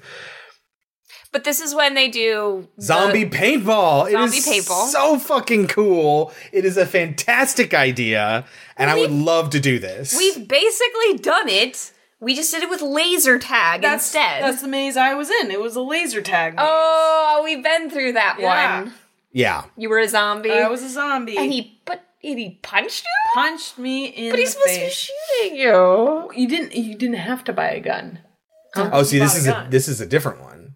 That that's not the same one we went to. Yeah, there was one at at Oh, Scary Farm. No, he, she was at Scary Farm. Yeah. yeah, she but how Scary long Farm. ago? Oh God. High school. Yeah, 12 years this is ago. what I'm this is what I'm talking about. I think was high school? I- Or were you in college? I think I was early college. Oh, okay. Yeah. But anyway, I'm talking like no, they put you in the back of a truck and they're driving you around and you have zombies literally screaming and running towards you full speed and then they drop when they get hit. And so their masks are actually these giant sort of oversized helmets, so they have these big padded headgear things so you can't hurt them in their head and they wear all this loose loose clothing. And if you go to paintball nowadays, they've like perfected paintball to where you can get hit repeatedly and there are certain things where it might hurt. I got hit in the neck last time I went paintballing for my bachelor weekend and that that actually really did hurt but it was like it was like a sting like somebody flicked me really hard in the neck or something like that that's all it really feels like anymore so man that would be great these sort of water-based paintballs i want to do this this is, doesn't bring it out in either of you guys Oh heck yeah! I would do it in a heartbeat. no not you kels We did it! Why are you acting like we didn't? We did the laser tag zombie why maze. Are, why are you insistent that that's the equivalent It's practically the same No, I'm talking I'm talking shooting physical missiles at people and it hits them and they go down. I don't just mean squeezing a trigger and something lights up on their chest. I mean impact Chris wants to shoot people, apparently. with paintballs in a safe environment. Yes. Anyway, they have a great time there. They walk out, and who's back? Porcelain. Yep. Hmm. As they go to exit, they pass her and they stop and Mike goes outside to confront her. And the camera doesn't join him, so we don't know what happens. And when he comes back in, she just follows him back into the RV. And they're like, okay, this is a real human being who just wants to fuck with us. It's a fun sort of a thing. And that's what a lot of this is about, right? It's like this sort of unwritten, unspoken social contract that you have with these people where it's like, we'll entertain you trying to scare us. and you try to scare us and we all just have a good time. But this is a little bit more intense. She giggles, she babbles, she screams.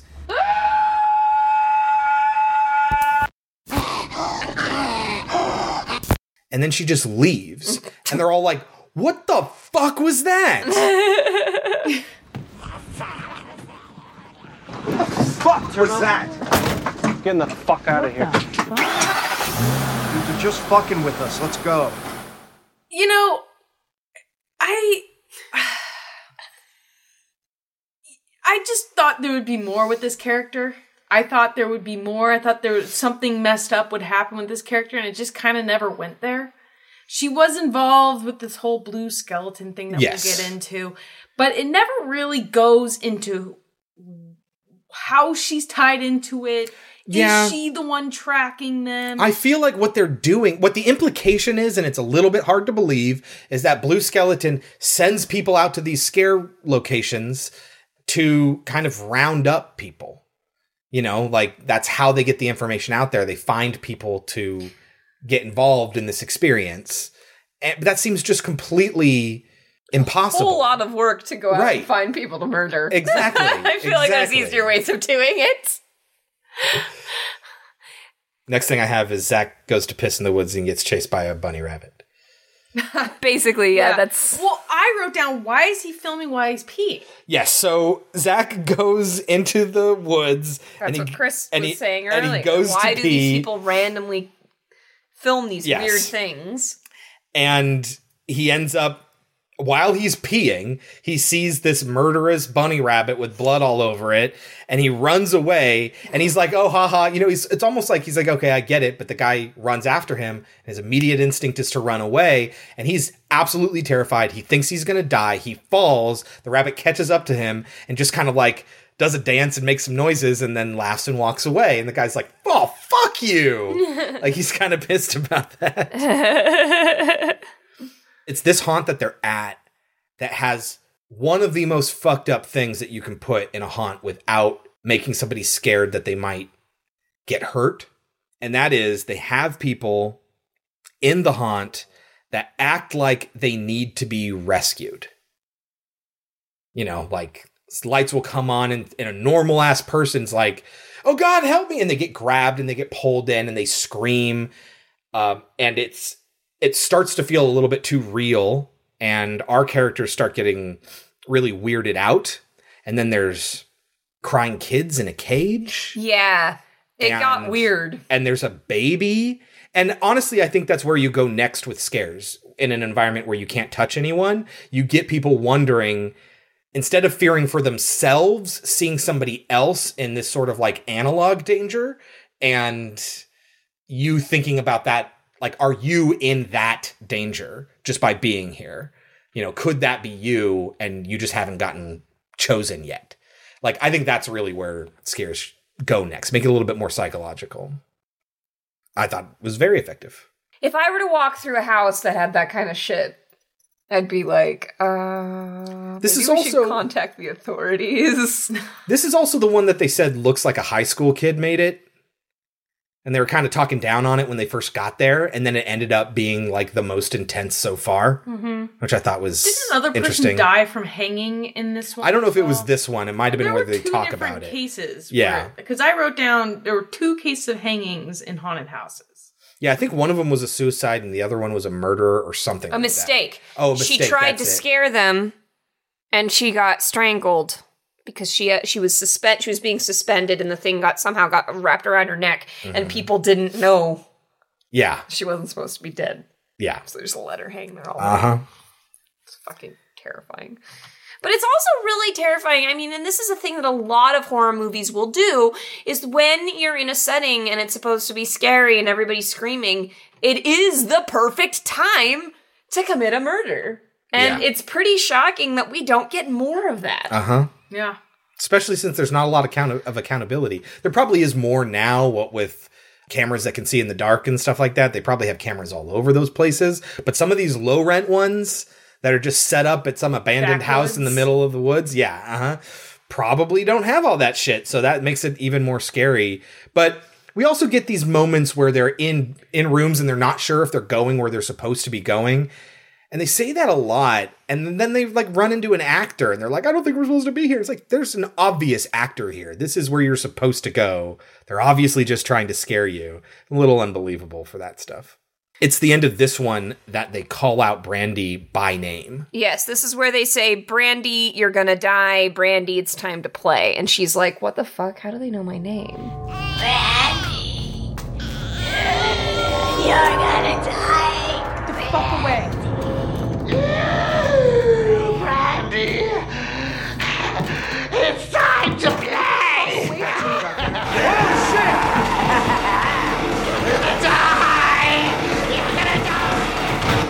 Little weird that they knew my name, so I probably told them to say it. Freak you out. And this is where it really starts to not make any sense because are these people everywhere? Do they control everyone? How are they able to be in every place where they're going? And they're like working inside the house.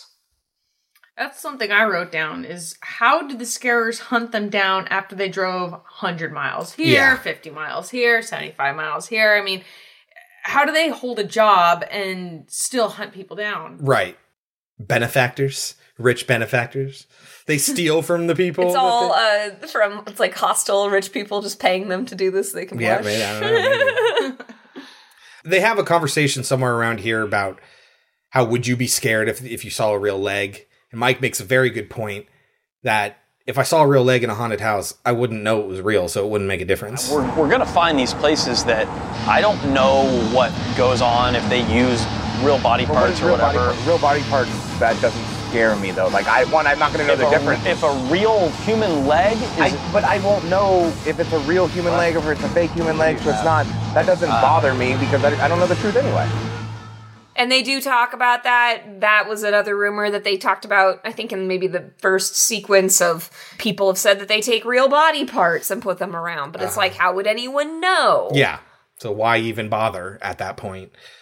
My next note is haunted strip club. Yes. Yes, I have that too. Halloween themed strip club. Mm-hmm. Why was he talking to a middle aged woman in the front of the building? Never went into that conversation. She's it was almost like she was a madam for this I think they were making sure they could film inside. Which, if you wanted to know if this was real or not, and you hadn't figured it out by now, this is how you know it's not because they just walked into the middle of a strip club with cameras and filmed the performers on stage without their consent beforehand.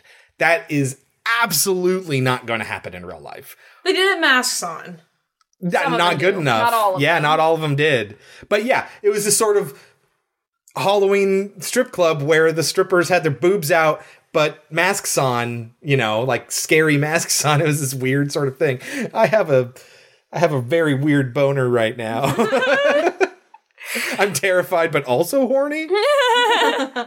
Uh, yeah, they they say like, well, it's a movie, we've got to have boobs, and Brandy's not happy. She does not enjoy herself there. Oh yeah, she makes a turn at this point, and I mean, I could understand that. While I'm excited of the idea of a haunted strip club, I think that's hilarious. I could totally understand why somebody would be uncomfortable and kind of pissed that they were put in that position.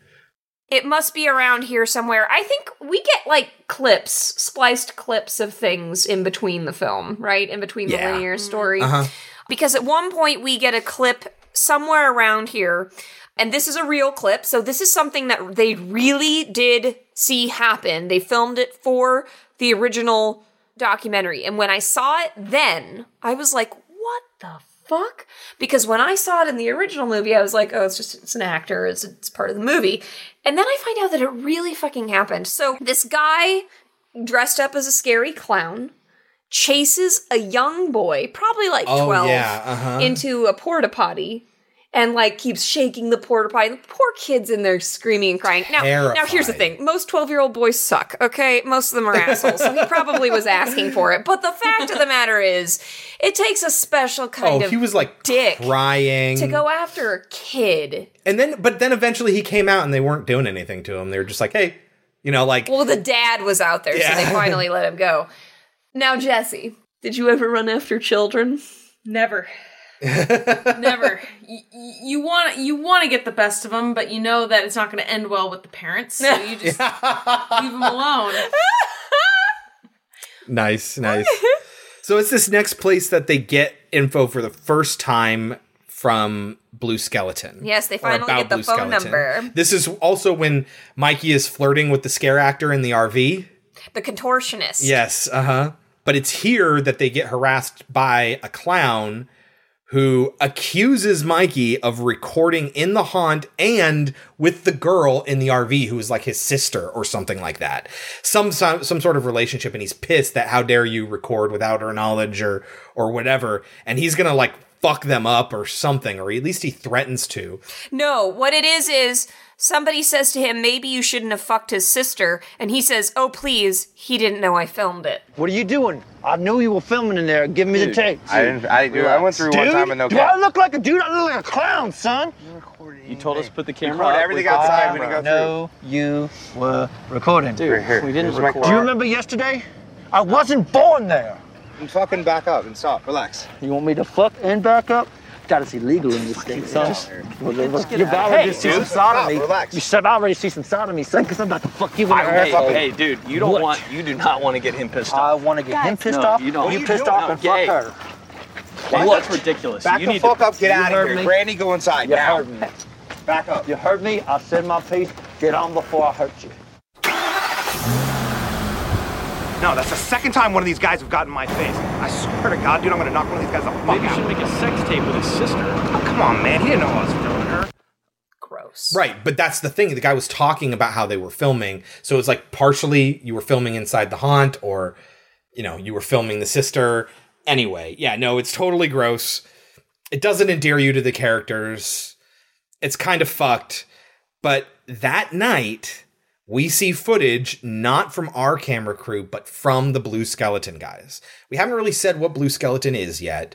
These are the extreme, unadvertised scare actors. These are the ones that put on the scariest thing you could possibly experience. Remember how earlier they were talking about the fact at the very, very, very beginning of the film, it's not going to be that scary if you can find it on the internet.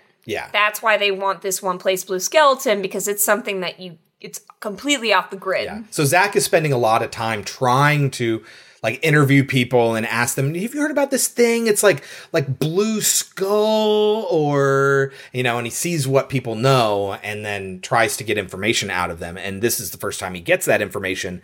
But it's also the first night that Blue Skeleton shows up and records them all while they're sleeping. Now let's talk about how you hear about something that no one escapes from.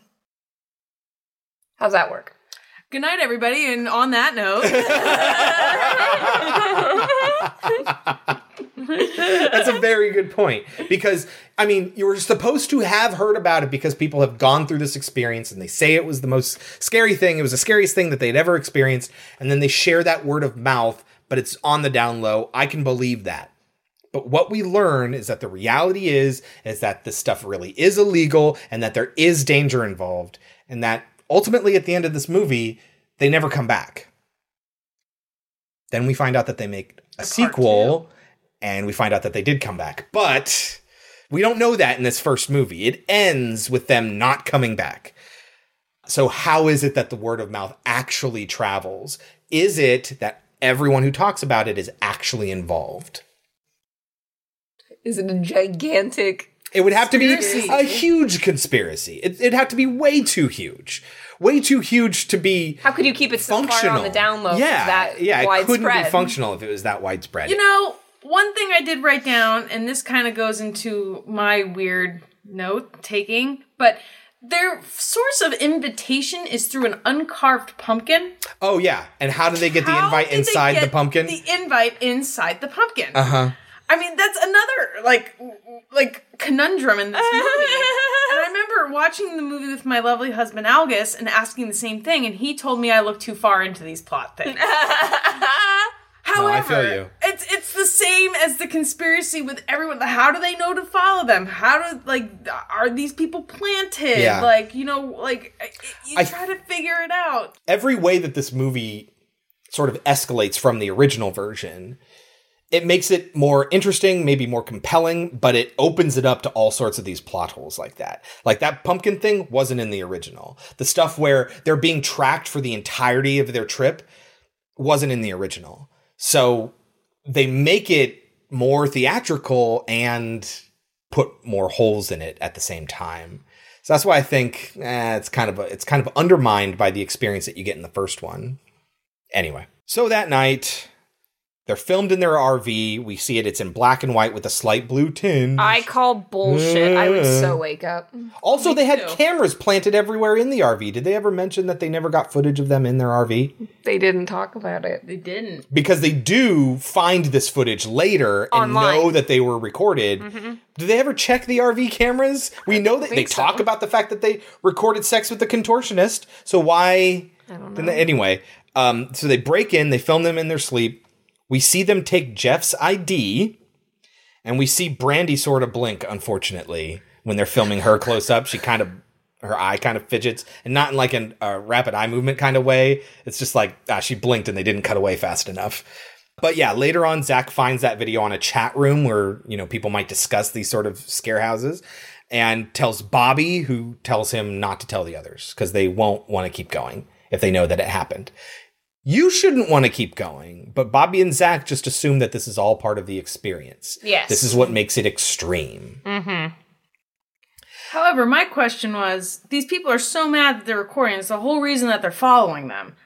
Why didn't they just take the tapes and be done with it? Like, why are they antagonizing them? Like, why are they encouraging them to film more if they're so upset about being filmed? I don't think that that's the point of it. I think they know that they're going to eventually kill these people, so they don't care. Yeah. I think that's I think that their plan was just that they were going to murder them. But again, if that's all you're doing, how do people Mhm. know you exist? Well, because they have this footage and they have that built in explanation why it's all perfectly edited when they end up disappearing at the end. Well, because Mikey's been editing it this entire time ah. on the road. And so I love that. Like that kind of built in excuse is really interesting. And then at a certain point, the Blue Skeleton folks take over with their cameras. And so we get the footage straight from them. But anyway, But it doesn't matter that they don't tell them because what do they find in the fridge? A cow's heart. yes, this giant heart in their fridge the next morning that's Which- too big to be human. Which I really have to applaud the blue skeleton guys for putting it on a plate and not making a mess. Yes. uh-huh. Very good. Very good point. Sitting on a plate in the fridge, and everyone's freaking out. Um, we see Brandy talking to Mike, and it looks like she's telling him that she's just done. She's not going to do this anymore. She doesn't want to continue on.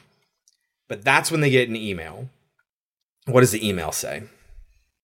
Do you remember? Just tells them to go to the bar, right? It tells them to go to Baton Rouge and ask for giggles at the D and D bar. So they do. It's this rundown sort of backwoods bar. What you mean backwoods? They ask for giggles, and they're told giggles will come back later, so you can just wait here. There's like a slow dancing couple randomly in there. it's and- just supposed to be creepy. Yeah, everybody's dressed up. It's Um, pretty strange. There's a clown that comes up to them that is apparently not Giggles, uh, but he is in a fucking killer mask. I loved that mask. It was fantastic. I'll Very share a picture of that one on Twitter. And like he dances up to them. And he does it to this song called Halloween Spooks. Are you a K Rock fan, Jess? Before I got Sirius F- XM, I used to be. okay. so I listen to K Rock. I absolutely, well, it's not them anymore, but I used to love uh, Kevin and Bean in the morning. Every Halloween, they play this song, Halloween Spooks, because one of them loves it and the other one hates it, Uh-huh. but their fans love it, so they play it all the time. So when they played it in this movie, I was like, we're not supposed to know that song, but I know it. but it's cute. You know, he, he's he's kind of awesome, and I like this guy. But Brandy gets up and goes to go to the bathroom. The guys get taken outside because they're told Giggles is there. They forget about the fact that Brandy's in the bathroom, and they forget about the fact that they left a camera on the table. well, they told him they couldn't film. So they leave the camera on the table and they leave, and some locals grab the camera and go into the women's room where Brandy is with the camera and sort of trap her in there. And it's super rapey and very uncomfortable. And uh, after everyone gets out okay, every all the guys sort of agree that okay, from this point on, we absolutely cannot ever let Brandy out of our sight. She doesn't go anywhere alone. Which I mean, we thought she had already checked out, and then this happens. Like, Yeah, I I don't believe that Brandy wouldn't just walk away. I was mad that we never even met Giggles. Yeah. that's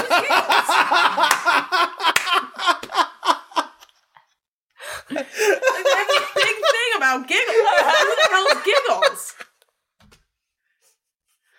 Jesse ask Jesse asking the hard question. the important question. oh man. So they're back in the RV and then someone climbs on their roof. No, but wait. I asked Okay. Jesse a question. What? What? Do you believe that Brandy wouldn't have walked away at this point? Oh, right. Did she want to walk away? But why didn't she? Well, where was she gonna go? What is she Call just an gonna hitchhike Uber home? to an airport? man. Yeah. I mean, go the fuck home. I just You're in Baton Rouge. It's not like exactly like you're in the middle of nowhere. I just think she's too invested at this point. You put in all this time. You're with your friends. I mean, now what? You're gonna take a cab 300 miles home? I mean, you might die. But she didn't know that yet. I mean, they they still were She almost invested. got raped. Yeah, but they're in some backwoods, like What you mean, backwoods? you know, yokel kind of bar. I mean, she probably, you know, brushed it off as these guys are crazy. I'm just going to stay with my crew and it's going to be fine. We they didn't know, and they still were invested in the fact that they were going to go to an extreme haunt and nothing was a risk. Yeah. They found a heart in their home. Yeah, but they, they still It was a cow's heart. Yeah, it was a cow's heart, Kelsey. but they still, it still didn't sink into them. It still didn't make because if if they wanted to go home, wouldn't they have just stopped the documentary? Why'd they keep going? No, the guys wanted to stay. I'm saying it, it's unbelievable to me that Brandy wouldn't have left because Brandy Yeah, has I been agree. finding reasons to not be happy this whole movie. But I think you just don't fuck with Jess, and so she she's totally down with continuing on. I would have continued on at this point. Hell, I'm still waiting for who Giggles is. So anyway, power goes out in the RV. Someone climbs on the roof. They decide to turn the RV engine on to get power running. Which turns the which turns- lights on. Which turns their lights on, and they see they're absolutely surrounded by clowns. Worst part of the film for me. Worst part of the Kind film. Kind of silly. Makes absolutely no sense. Now suddenly they're this huge organization. And then when the lights go off and then go back on, there's no one there. and I just can't, I can't. I would have been the person that would have been like, "Oh shit, we're running now," and I would have just like fallen. Like you're telling me that no one like fell. There's there's a hundred of these people. No one's falling. Yeah. No one's getting caught. Everyone just dissipates. Just gone. So dissipates. what? So what ultimately happens? Nothing. It cuts to file footage. This is what I'm talking about before. Like we don't see how these issues resolve themselves. It just cuts away, and then they never talk about it ever again. So we get file footage about escalating scares and about how things are getting bigger and bigger in the scare community. And then all of a sudden it's the morning where they find outside uh, actually something's thrown at their door or something and that's the pumpkin that has carve me labeled on it. So they cut it open I totally agree, Jess. and How did they inside the pumpkin it. it has instructions to go to Bourbon Street that night, which is Halloween. They left them blue metallic skeleton masks all around the RV. Attached to the windshield wipers. Yes. So now they have these blue skeleton masks. Get it? Ha. Zach is spending all of his time now trying to convince them not to go home, but we don't hear anything from Bobby, which is a real reversal from what it was like in the original version. While they're out on Bourbon Street on Halloween, big crowds, Brandy at some point gets taken, I guess, because Yeah. it kind of happens off screen. So much for keeping Brandy in our sights Yeah. at all times. So does Jeff, maybe I have written down here. Follows a skeleton in a blue hoodie down an alley. He gets surrounded by clowns that we've seen before. yeah, we see we see porcelain again. We see the rabbit again. Uh-huh. At one point, it looked like somebody got his tongue cut out. Well, it looks like the doll stabs him, maybe, and then they put something in his mouth, and then they drag him away. I don't know. It looked and It's- sounded like the tongue was getting cut out. That may be the case. I don't know if I caught a tongue getting cut out, but Something involving the mouth.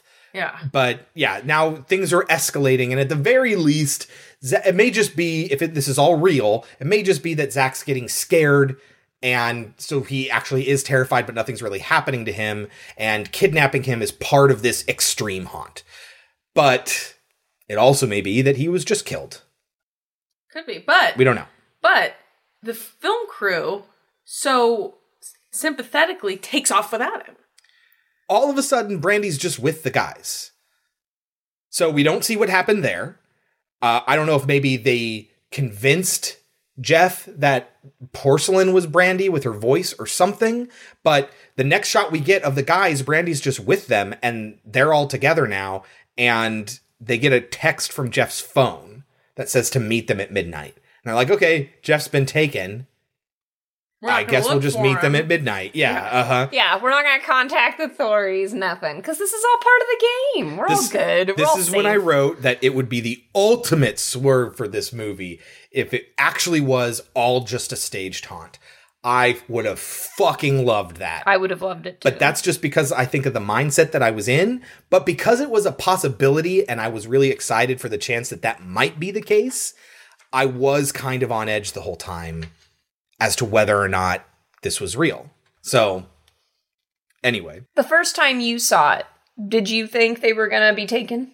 I'm trying to remember because I saw it a couple years ago for the first time, but I thought it was part of this. I mean, well, you see in the beginning the spoiler where she's thrown into the trunk and Mhm. whatever, so you you kind of assume yeah something malicious is happening, something not right is happening. You don't know. I, I didn't think it, it would exactly end the way it did, but there was something going on. I didn't think that it was just a staged haunt.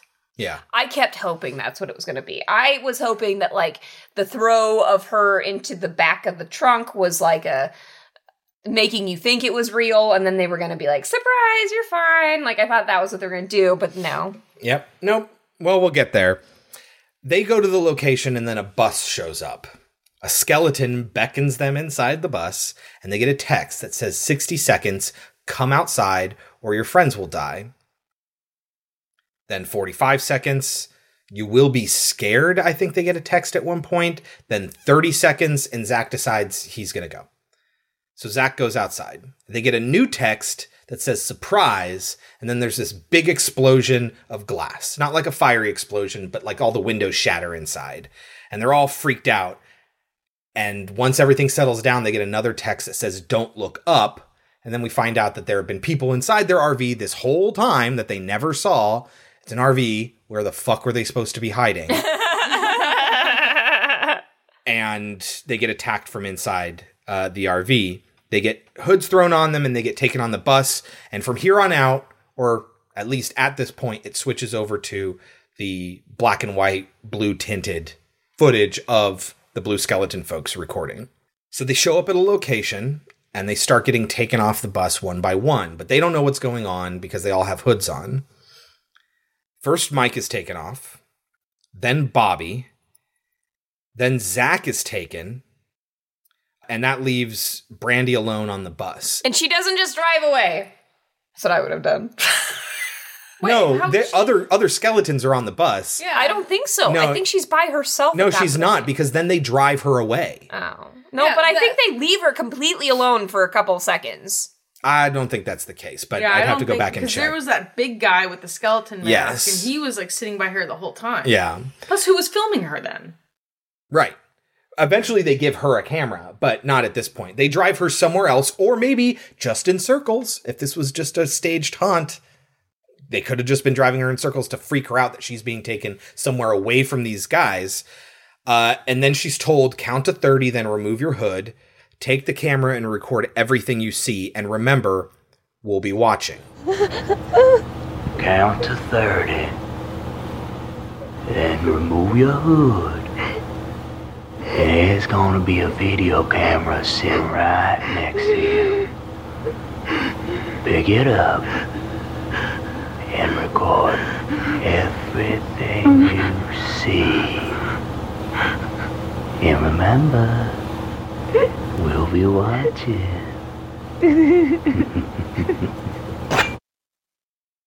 And so she does. That's where she's left alone on the bus, I think, that you're talking about. That so why could- doesn't she drive away Maybe the keys aren't in the bus. I don't know. But she does I'd leave you. You'd But- leave me? I'd leave. I would send help. Thanks, Kel. Glad to know that if I'm in im- imminent danger, that Kelsey will send help eventually. How can I save you if I can't save myself first? I love you, but I love me more. So anyway, she follows the directions. She gets off the bus and she goes into what looks like a cabin and she is sobbing the whole time. I wrote down barn. It is really hard to tell what's Is it a going on at this point. What do you think it was? I, I, I, I thought it was a barn too. yeah. We start it starts fluctuating between uh, footage people are recording, footage of people being recorded, and you kind of don't get a sense for where anybody is or anything because even though Brandy was taken somewhere else. There's somebody inside that cabin or barn or whatever with her too, or but they were taken off earlier and sent to another place. So it it gets really confusing as to the logistics and how everything is happening here. But then we go back to the guys. They're in the dark with glow sticks, which was the end of the original version, where they sent them into doorways where they were all separated. They all went into separate doorways, and I think it was Jeff who was in a room that was just completely dark and they were given glow sticks and that's how they found each other Mm-hmm. and then eventually he walked up to a glow stick thinking it was a friend and it was one of the blue skeleton folks um, so we get kind of that going for Which us we've also been through a haunted house that it wasn't it wasn't uh It was glow sticks. We got we got flashlights, but they only worked some of the time. they were controlled remotely so depending on where you were in there it would have a different function so it would either turn off completely or it would flicker at just the wrong moment or uh, it would work normally or it would be a black light and you can read things on the wall it, yeah that was a pretty cool one that was it That was at Knott's. Yeah, that was at Scary Hmm. Farm. Yeah. hmm So this is where I wrote, yeah, Bobby is also in a cabin and given a camera, but we don't necessarily see that. But they're all effectively they're all going through some maze of some sort with cameras when Bobby sees Mike behind a pane of glass get attacked. Mm-hmm. And then the lights go out. A chainsaw comes through the door of the room where Zach is, where the clown says, I'm gonna fuck your world. I'm gonna fuck your world. I wrote that down. I will fuck your world! No, I thought to myself, because this is a fully furnished home. Yeah. Like, are, are, how are they going to be like paying? Like, do, like, are they getting their security deposit back? You're right, like, yeah. Whose, chainsawing whose house door? is this? it's the it's the rich people that are watching. Bobby eventually finds Zach and tells him that they need to get out of here because it isn't a haunt. But it turns out it's just his clothes and a mask on a mannequin. He is then stabbed, maybe to death. Something happens. By happens. somebody who says, You having fun, Bobby? Yes. and then he stabs But we don't see it because Bobby's filming and he's the one that gets attacked, so we don't see it. We gotta get out of here. This is not a fucking hot. You having fun, Bobby?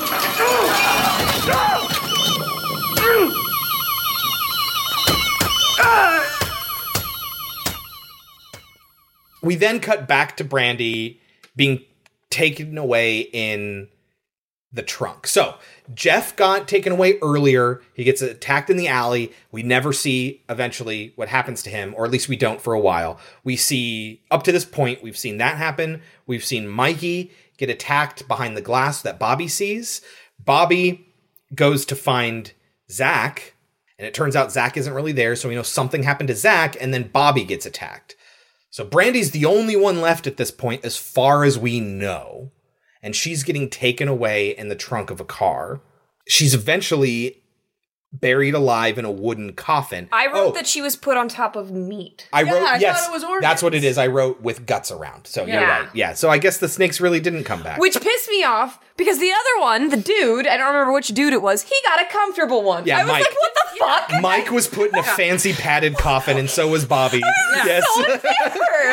Yeah, I didn't know if there was a significance there. And why is she laying on entrails? Like, they got like pillows and Uh-huh. like, Yeah. tucked in. It was like they were she's meaner If to the I'm gonna die in a box, I'd rather die in that one. What the fuck? I was so mad. I was like, that was inequality. That was because she was a woman, and I do not appreciate it. Preach, Kels, preach. So Brandy is freaking out. She's sobbing. We cut to Zach, and he is too. So all these people aren't actually dead. Yeah. Bobby, who supposedly got stabbed to death, he's just in a plush padded coffin. So what happened there then? Yeah. It's really weird. Then we get interview footage as they're all being like buried. We get interview footage. I have here about quote their last visit anywhere from the first one where the guy says why he does this and you get these stupid cliche answers from people that tr- that try to sound intense you know he, where he's like oh for five hours a day i get out of the tangled up mess that's in my head and you know I get to put uh, put it on other people. What's the best part about your job? I'm I'm not me for five hours a day, and if I can get out of the tangled up mess that is my head and into somebody else's head, all that pent up aggression is now taken out on somebody, and you know, be as vicious and mean mean as I can towards anybody to scare them. You want to make it so that they're not gonna escape, right? I mean that's the thing. They don't. I mean we don't want them to escape. If I were a zombie and they came out here, my goal is to eat their brains and survive, right? And um, their goal is to not make it out or try to make it out if they can. And uh, they're they're coming out here, and it's going to be their last visit anywhere. And then we get the title card how's this october built and the movie's over And we have some of that progressive rock music we've been hearing. yeah Which I almost felt that would have been appropriate to end on like yakety sax or something. wait wait was it prog rock or was it metal i don't remember I what don't. the song it was. It was like that, like I don't know, non-distinguished metal. uh-huh sure okay and uh, yeah but that's how the movie ends it still worked for me in all the same ways the original one did because i knew it was fake this time but for whatever reason it still worked although i do think it was undermined greatly by the fact that i had seen the first one Sorry. I've never. no seen the but first. i thought the first one was more effective at it so this was more of a the movie one, yeah, exactly. This one felt like a movie, and the first one felt like a real documentary until the very, very end. They all kill them, and like it comes out of nowhere. Like right it might all be a fake haunt until the moment they are killed yeah. and that's I, I kind of loved that even though i felt like i was jerked around a little bit and like they took advantage of me and i should be upset i really enjoyed it I was disappointed by the ending in both movies. This movie kind of leaves it wide open because you assume that they're all going to be left there to die, but then there's a second part. So, like, Yes. Do you want me to ruin it for you? I know what happens. go ahead. Spoiler alert. well the beginning of part two That's what I'm talking about. yes Spoiler alert. Yes. As far as I know, because I haven't seen it, the cops show up. They just kind of show up. and they they're get like, "Ah, rescued going they to get jail." unburied and They survive. they survive How'd the cops know where they were buried? Don't know. Haven't seen it. no we haven't seen it we'll find out i guess like if we ever watch this house is october built too It's like the uncarved pumpkin scenario. How yes did that part really pissed me. off. well, it makes no sense. You're absolutely right. i wonder if there's actually a way that you can accomplish that i don't know We're gonna have to look it up. You just like do like a slit and just like Yeah, maybe you slit through the what I bottom was and they didn't wondering. look at the bottom of it or something. I'm sure that's how they did it logistically for the movie, but like how were in real life were these folks supposed to do it? I don't know. So, any other thoughts on the movie? Just that the ending disappointed me. Yeah, the ending. I mean, knowing that they're, I guess, found and there's a second part, it kind of takes away a little bit, I guess. I mean, I thought that they were just left to die and you were just, you know, let your imagination run wild, but, you know, I could still pretend that. I haven't seen the second one yet. I can still pretend that. There's one bit of lightning round thing I have. At one point in the movie, somebody asked the question, has a zombie ever fired a gun in the history of cinema? And Mikey responds with no. There is, before this movie was made, almost 10 years before this movie was made, a movie called Land of the Dead. And there are all sorts of zombies using all sorts of guns, but more specifically, in 85 in Day of the Dead, which we haven't gotten to in the zombie series. We've only watched Dawn of the Dead and its remake. We haven't even watched Night of the Living Dead for the show. We've we've seen it. We just haven't watched it for the show. But anyway, yeah, Day of the Dead, which comes after Dawn of the Dead, has a zombie bub, which is kind of a smart zombie, I guess. I mean, that's the best way to describe it. That's kind of what a lot of the movie's about. Really does hold and fire a gun. So, yes, very famously, there is a case where a zombie fires a gun. But this still made it into the movie. Nobody thought to Google it beforehand. But they put it in the movie. Oh, they could just say, "Oh, it's the characters." are Yeah, wrong, not exactly. The, movie. characters could just be wrong. But what's the point? What does that feed into anything? It just kind of upsets horror trivia buffs. That's all it does. anyway, what do you think this movie got on Rotten Tomatoes? Again, percentage of professional reviews that came away with an overall positive view of the movie. 52. Kels? I'm gonna guess you're pretty. You're pretty close. I'm gonna say 49. 60. The Metacritic is 45 though, which is kind of nuts that the Metacritic is is so far below. It's on the bottom half of the 50. Yeah, it's interesting that 60% came away positive, but the average rating was 45. That meant those that didn't like it gave it really low scores. Those that did like it gave it just kind of eh scores. So, do you think it's overrated or underrated? You know, I think that's an appropriate number for your first watch, maybe a little higher. After that, like I said, it drops off. If you Yeah. watch it a second time, it, Totally. I mean, I'd give it like maybe a 30. But for a first shot, maybe a little higher. What would you give it then? I'd give it maybe a 65. All right. Kels? I'm gonna give it a 59.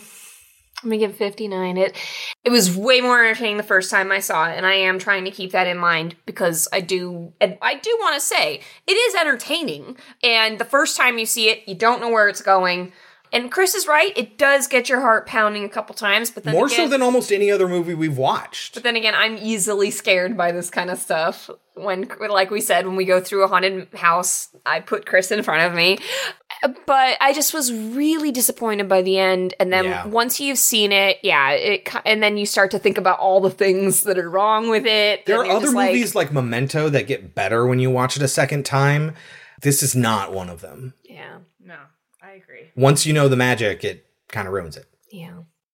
59. 59. I will give it a.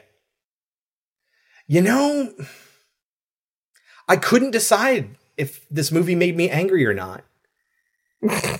and that like after I watched it, I mean, I, Angry I about talked what? to you about it. The fact that it just jerked you around on whether it was real or not. It I, felt like something that would make me mad, but it worked, and I have to give it props for that. So I'll give it a sixty-seven. Wow. Yeah. Okay. because it worked. And but yeah, again, it's a one-time use only sort of thing. You know, there is no second chances with this. Oh, yeah. I, I don't know if I'd watch this again. And I'll say that about Man Bites Dog. I'm never going to watch that again either. It's not fun. It's not pleasant. I can't remember if I said this on the on the recording or not, but I was definitely thinking it. I would absolutely watch Man Bites Dog You again. can watch that on your own. Yeah. But um, Yeah, I'll sit out too. but I thought both movies had qualities about them that were good, and I thought they were both extremely different in what I liked about them. Because Man Bites Dog, I mostly en- enjoyed it because it was so unique. Whereas Houses That October Built, I thought it was a really interesting idea. I just thought that they kind of dropped the you ball. Keep, you keep putting that that in there. I Kels. know. yes, it is houses, the houses October built. There is no that. But it makes so much more sense with the that. No, it just want it. feels better. It actually make more sense. It also keeps it short because when titles get really long, it fucks up my Chris. my process because when Nobody when, cares. when folder names get really long, it fucks everything up. Wait, Jesse was going to say something. Oh no, I even crossed it out in my notes. I have that crossed out. I was like, damn it. All right, well that is our documentary episode on 1992's Man Bites Dog and 2014's The Houses October Built. Big shout out to Harry and Anthony for recommending Man Bites Dog, and thank you very much, Jess, for bringing The Houses October Built to us. Of course. Anytime, you guys. What are we watching next week? Well, next week, guys, is St. Patrick's Day, and you'd best believe we're going to keep doing our awful St. Patrick's Day movies. It's going to happen every year. They're never good. Be prepared. so this year we're we're doing Leprechaun 2. We skipped Leprechaun last year, but we're going back this year. Uh-huh. Leprechaun 2 and some movie called Muck. Was that recommended to us? No. no. You just a had to St. look up, Patrick's Day "What horror movie." movies happened on St. Patrick's Day. no. and this is the sort of thing that you come up with. Okay. Yes. Muck. Is it going to be like all the other movies that just nominally? Oh, I like hope it's as bad as Red place? Clover. I hope we get another Red Clover. No, Red Clover was incredible. Billy Zane lost his wife on Black Friday. And couldn't find And her. couldn't find couldn't her. find her. Uh, anyway, God, that was incredible. No, I mean movies that are just in in sort of name only. They just sort of happen to take place on a day, but really nothing about them has anything to do with that holiday. Somebody at some point looks at the Like calendar and sees it's yeah, like we get one line that says that it's Fa- Valentine's Day, and that's good enough for me. Well, until then, you can always reach us at our website, podcemetery.com, where you can get a list of every episode we've ever released, along with an alphabetical list of every movie that we've covered with beautiful poster artwork. So please go ahead and check that out. Don't forget to follow us on Twitter and Instagram. We put a lot of extra stuff on Twitter, stuff that either we forget to talk about, corrections for things we say. So before you write to us and tell us we did something wrong, why not check out our Twitter at Pod Cemetery? Don't forget to follow us in your podcatcher of choice. Rate and review. A five star written review is obviously the best thing you can do for us there. Better than that is sharing us with your friends. And better than that is listening in the GD first place. We love each and every one of you. And especially the biggest thanks goes to Jesse for joining us on today's episode. Thank you very much, Jesse. Looking forward to coming back. Before we go, any last words?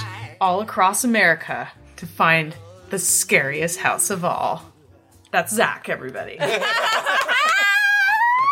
nice. Halloween spooks outside my window. Halloween spooks behind the tree.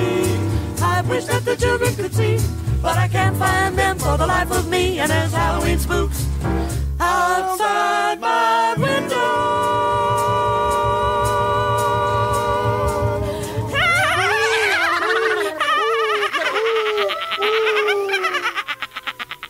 Treat. Man Bites Dog. It's a comedy about a serial killer that goes straight for the jugular.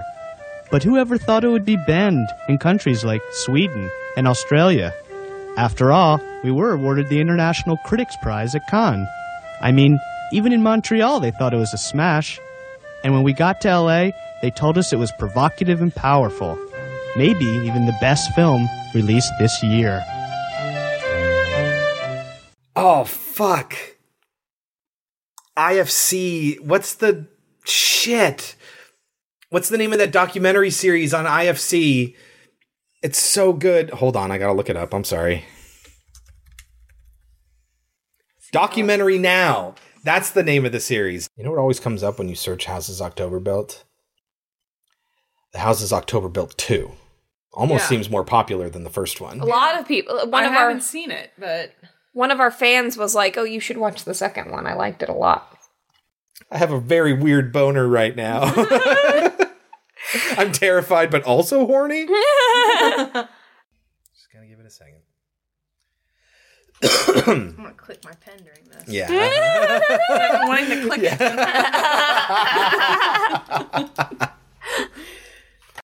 Jesus Christ. What are they doing? Donuts up in the sky? Did somebody die on the freeway or something? What? It better be death. Someone better be dead. so every time I wait in traffic, I'm like someone better be dead. Um, Shit! Stop. you just turned it on? I guess. Okay. We got a Roomba for our wedding, but we oh. don't know how to use it. No, it's not that we don't know how to use it. It's just that we've been so busy that I haven't calibrated it yet. It oh. doesn't know what our room looks like. I just stepped So on it. She just oh. kind of turned it on and it started moving. I probably just broke it. I probably just. I'll bro- take care of it. Don't broke worry. We'll- Two hundred dollar machine. anyway, what happens in Ponty? What is Pontypool about again? We just watched zombie outbreak as told through radio DJs. Right. Oh Jesus Christ! I liked it. You suck. Way overrated. And All right. that's it. We did it. we did it. We got through a whole episode, and then we got to edit this all together. Yep. See, Which that's what I mean when I say it takes a a, long very ti- long time. Ooh. Yeah. Gosh. I've been sitting here for three and a half hours. Well,